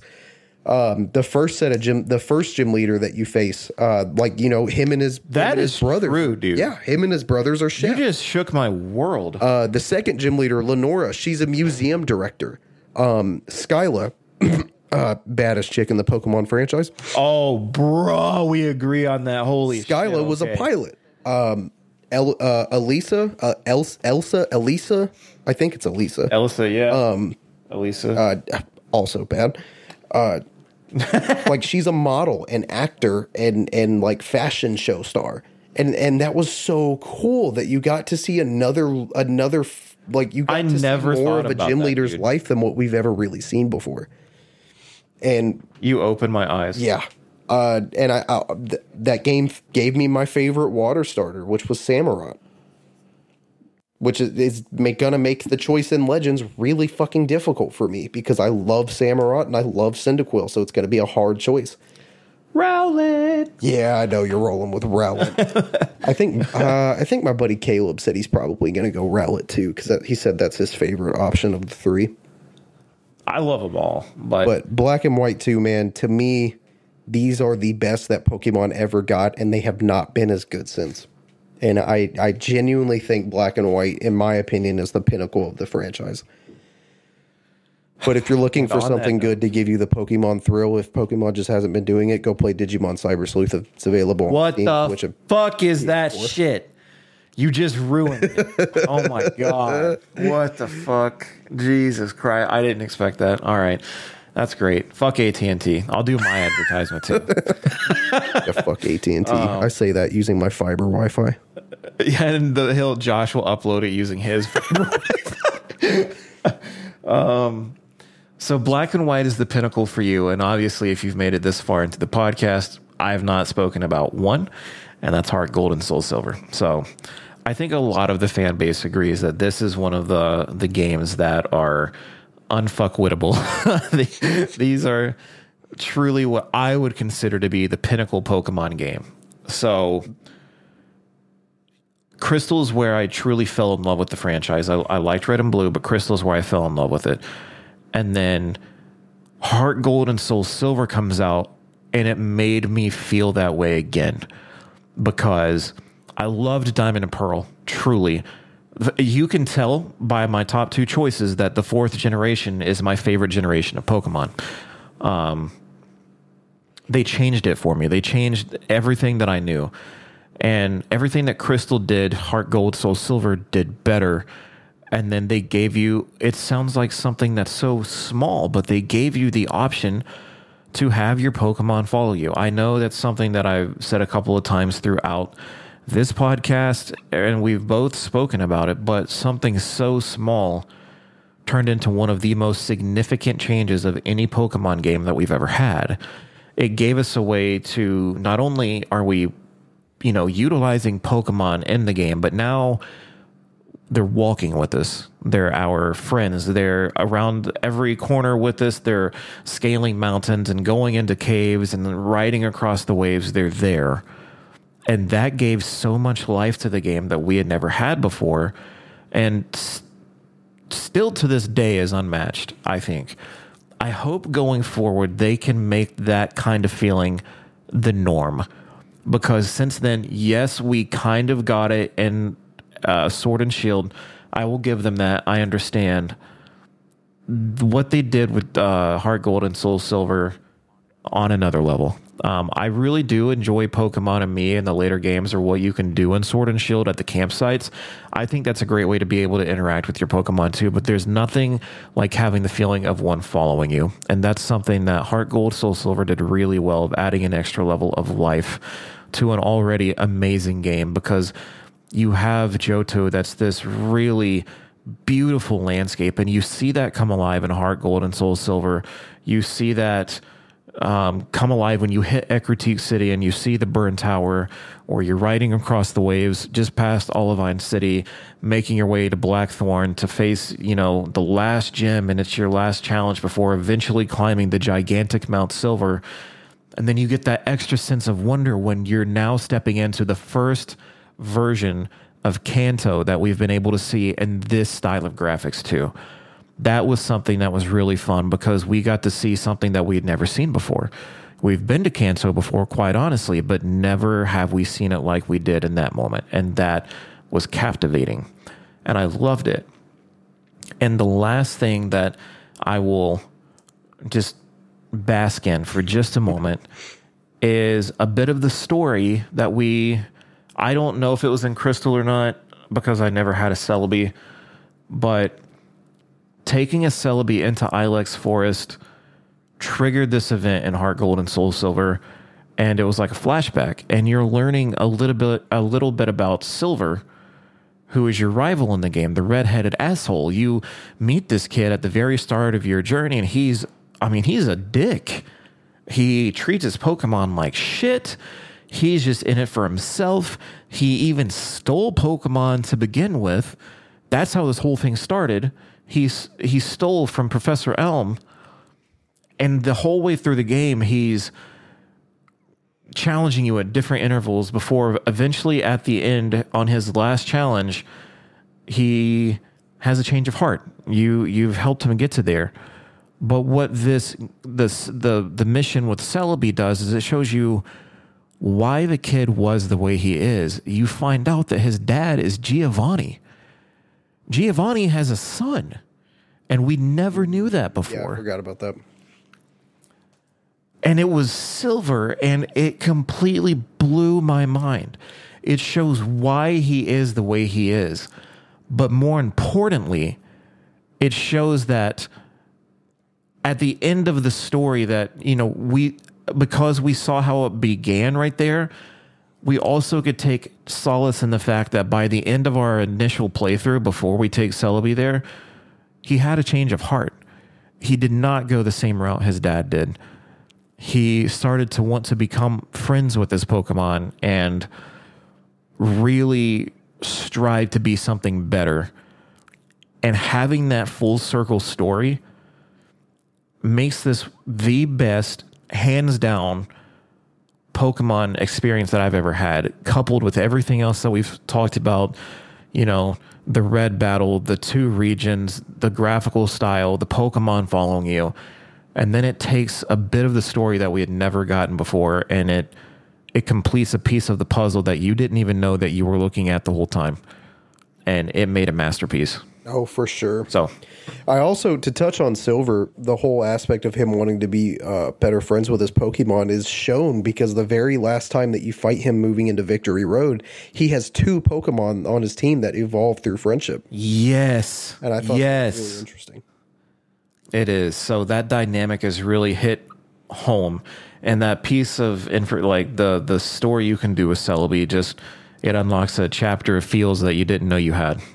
Oh, for sure. so, all right. that's so it. that was our list.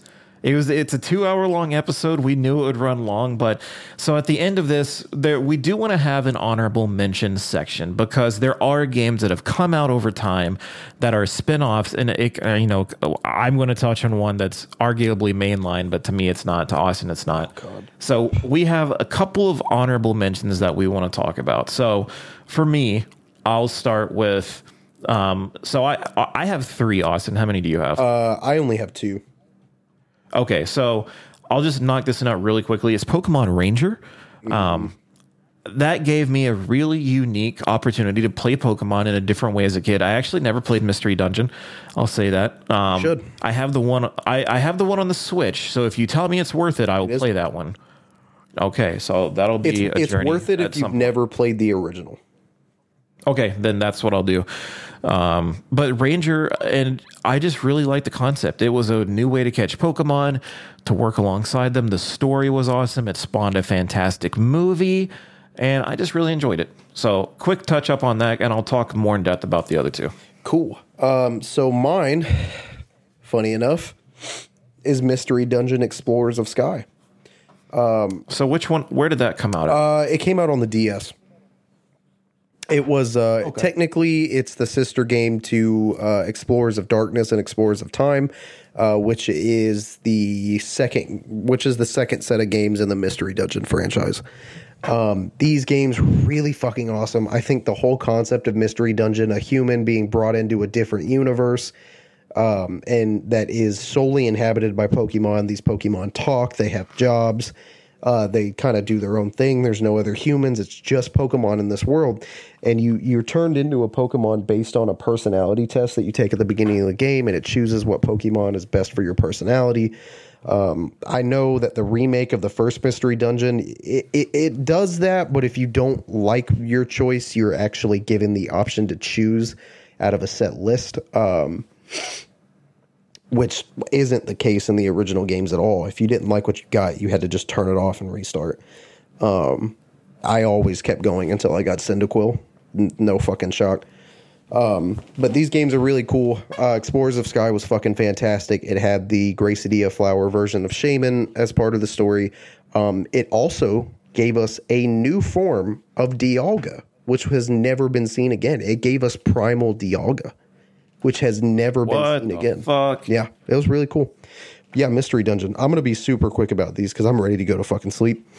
So I'm gonna be super. Oh, I just looked it up. That's cool as shit, man. yeah, Okay. Primal Dialga. Um, dope. all right. So next honorable mention for me. This one's Let's Go Pikachu and Eevee. So I thoroughly when I stopped looking at this as like a mainline game. Yeah, which is what we were like talking about the other day. Yeah, I enjoyed it so much more. And something that I really liked about this is how accessible it was for me and Sabrina to play together. That's my girlfriend. I didn't just make up a name, I swear. Um, but it was it was really fun for her to just sit down and play together. Um, we loved shiny hunting. I remember there was a day that uh, she had to go to work, and I just had the whole day, and I was like, I'm gonna chain for a shiny Staryu. And she was like, "All right, sounds good." And then she leaves, and it's almost time for me to go pick her up. And she's like, do you find it yet?" And I was like, "Nope, I'm at like 700 encounters or some shit." It, it was just it was a terrible luck day, but I had a lot of fun doing it. That's what the game really shined with to me was that you know shiny hunting was really accessible. Um, overall, it just made Kanto look great to me. So uh, that that's one of my honorable mentions. Oh yeah. Um, my last honorable mention. Uh, what was it again? I honestly can't fucking remember. Um, oh fuck yeah. My last honorable mention is Pokemon Col- uh, Pokemon Colosseum and Pokemon XD. Oh, Dude, these games are fucking fantastic. They're very expensive, so if if you don't have one, emulate it. Because Jesus Christ, are these games fucking expensive? But they are worth it. It was a different way to play Pokemon. You were in this new region.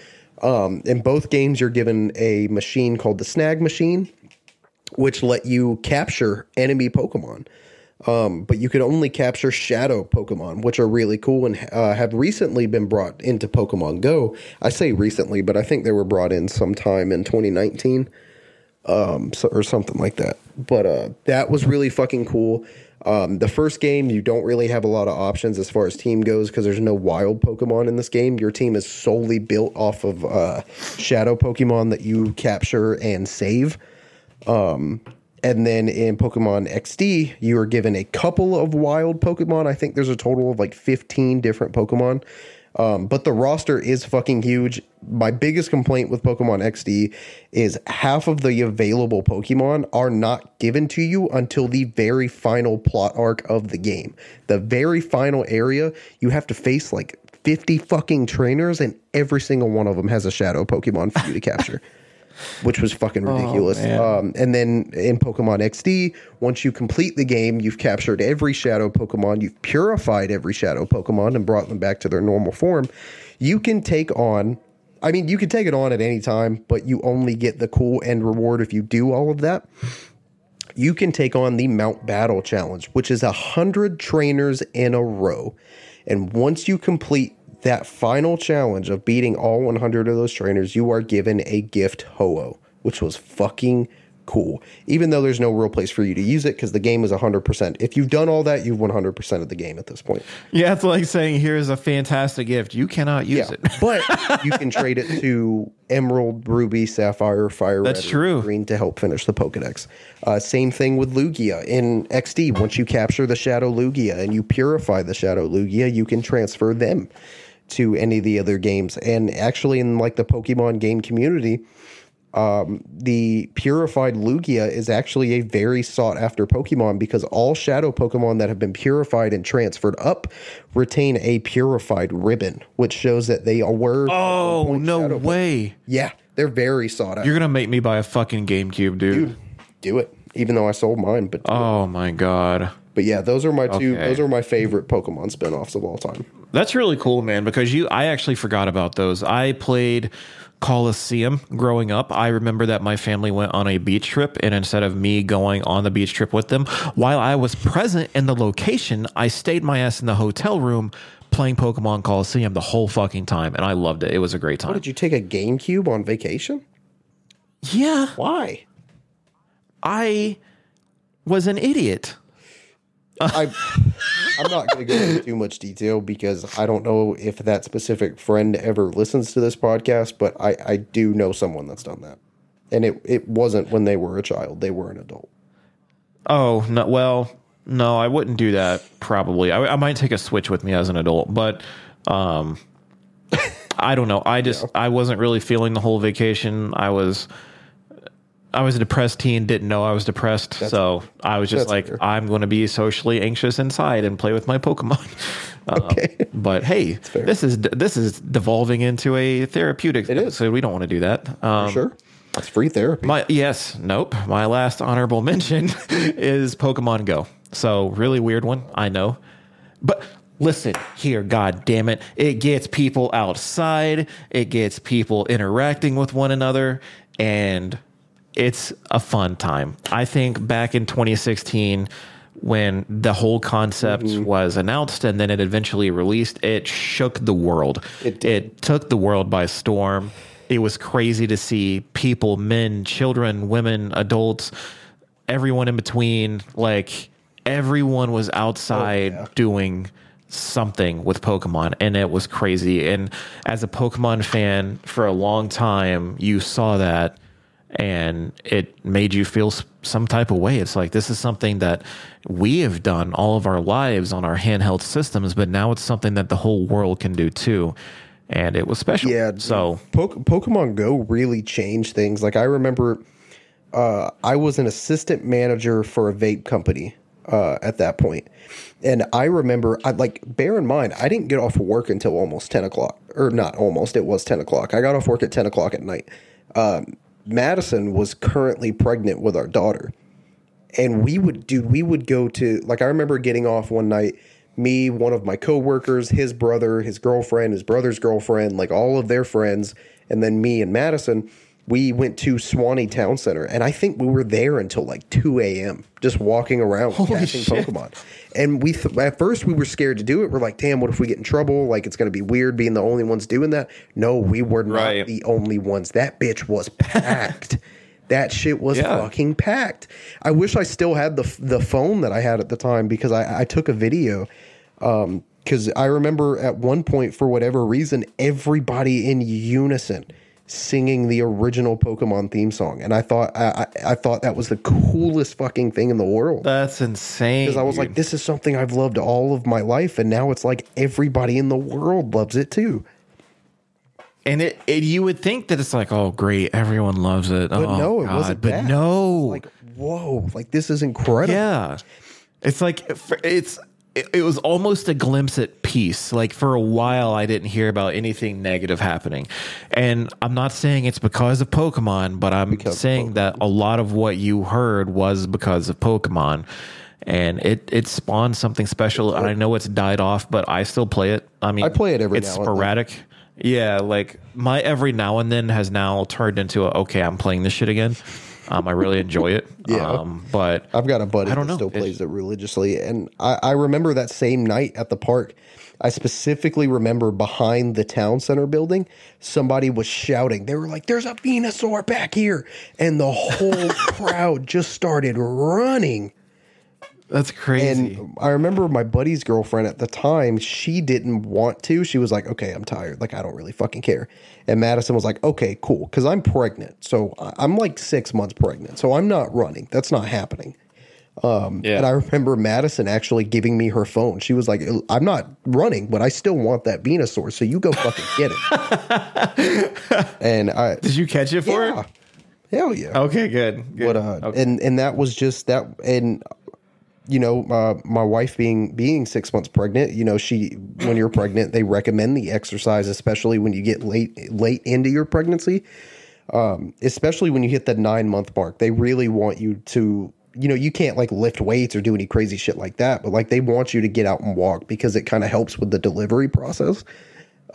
So the whole thing of Pokemon Go was actually something that she was sub- technically supposed to be doing. So like it was cool. It was a fun thing for us cool. to do. Um, and then it was kind of funny that we had COVID last year, and it was like the opposite of Pokemon Go summer.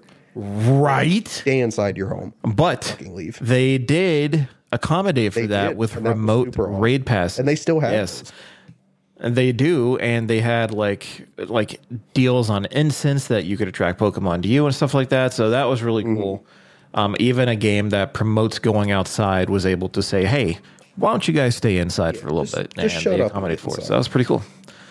Man, that was a pretty fun episode. That was fun. Let's just do that all the time. Yeah, But fuck your Yeah. normal topics. Right. Even if we talked about movies, it was Pokemon movies. That is true. Maybe that's a side episode Yeah. for next time. That hey, we can do that. All right. Favorite ones ranked. Poor You know, there's one more thing we have to do, though, right? All right, here we go. I've been mentally pre- preparing myself for this. This is it. All right. As always, you can find us on social media for all things Culture Bop, Hunting Pixels, and the Culture Bop family of content. You can find Culture Bop on Twitter at Culture underscore Bop, on Instagram at Culture underscore Bop, on Facebook at The Culture Bop, on YouTube at Culture Bop. I don't know what Josh has in the works, but Who knows? I'm sure he's got some stuff coming.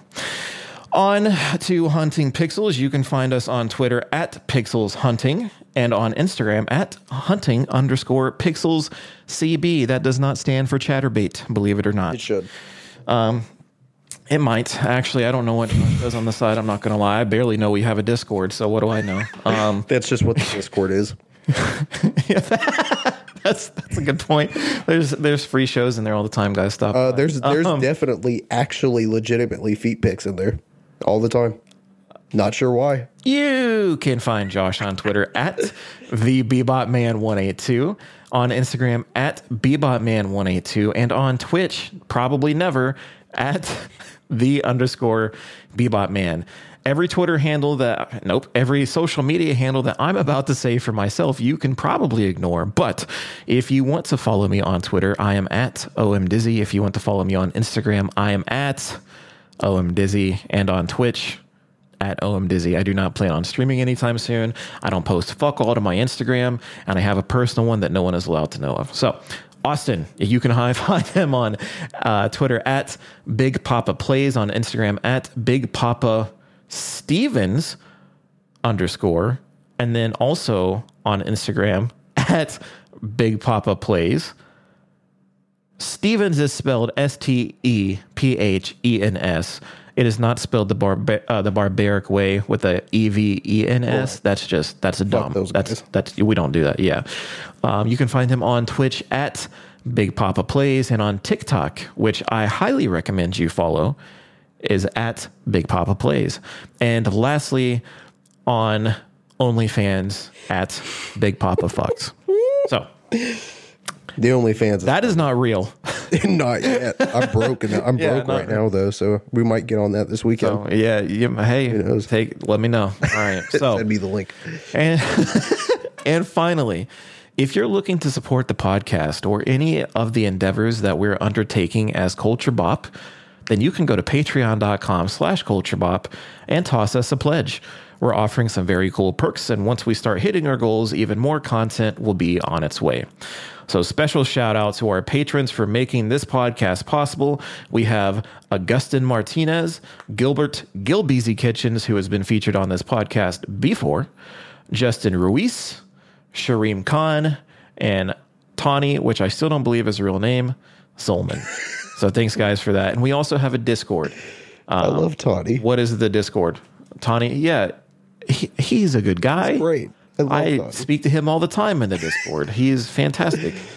I love him. Um, The the Discord yeah, is so just the Discord. Yes, thank you, because I was struggling to find what it actually was called. So it's called Culture Bop, guys. That tells you how often I take place in the in the Discord. Didn't even know I'd been tagged before until today, so that's pretty cool. um, so yeah, thanks guys for watching. You didn't watch shit, you actually listened, so that's an awkward way to end this, but we're going to end it anyway. I hope you guys have a good week.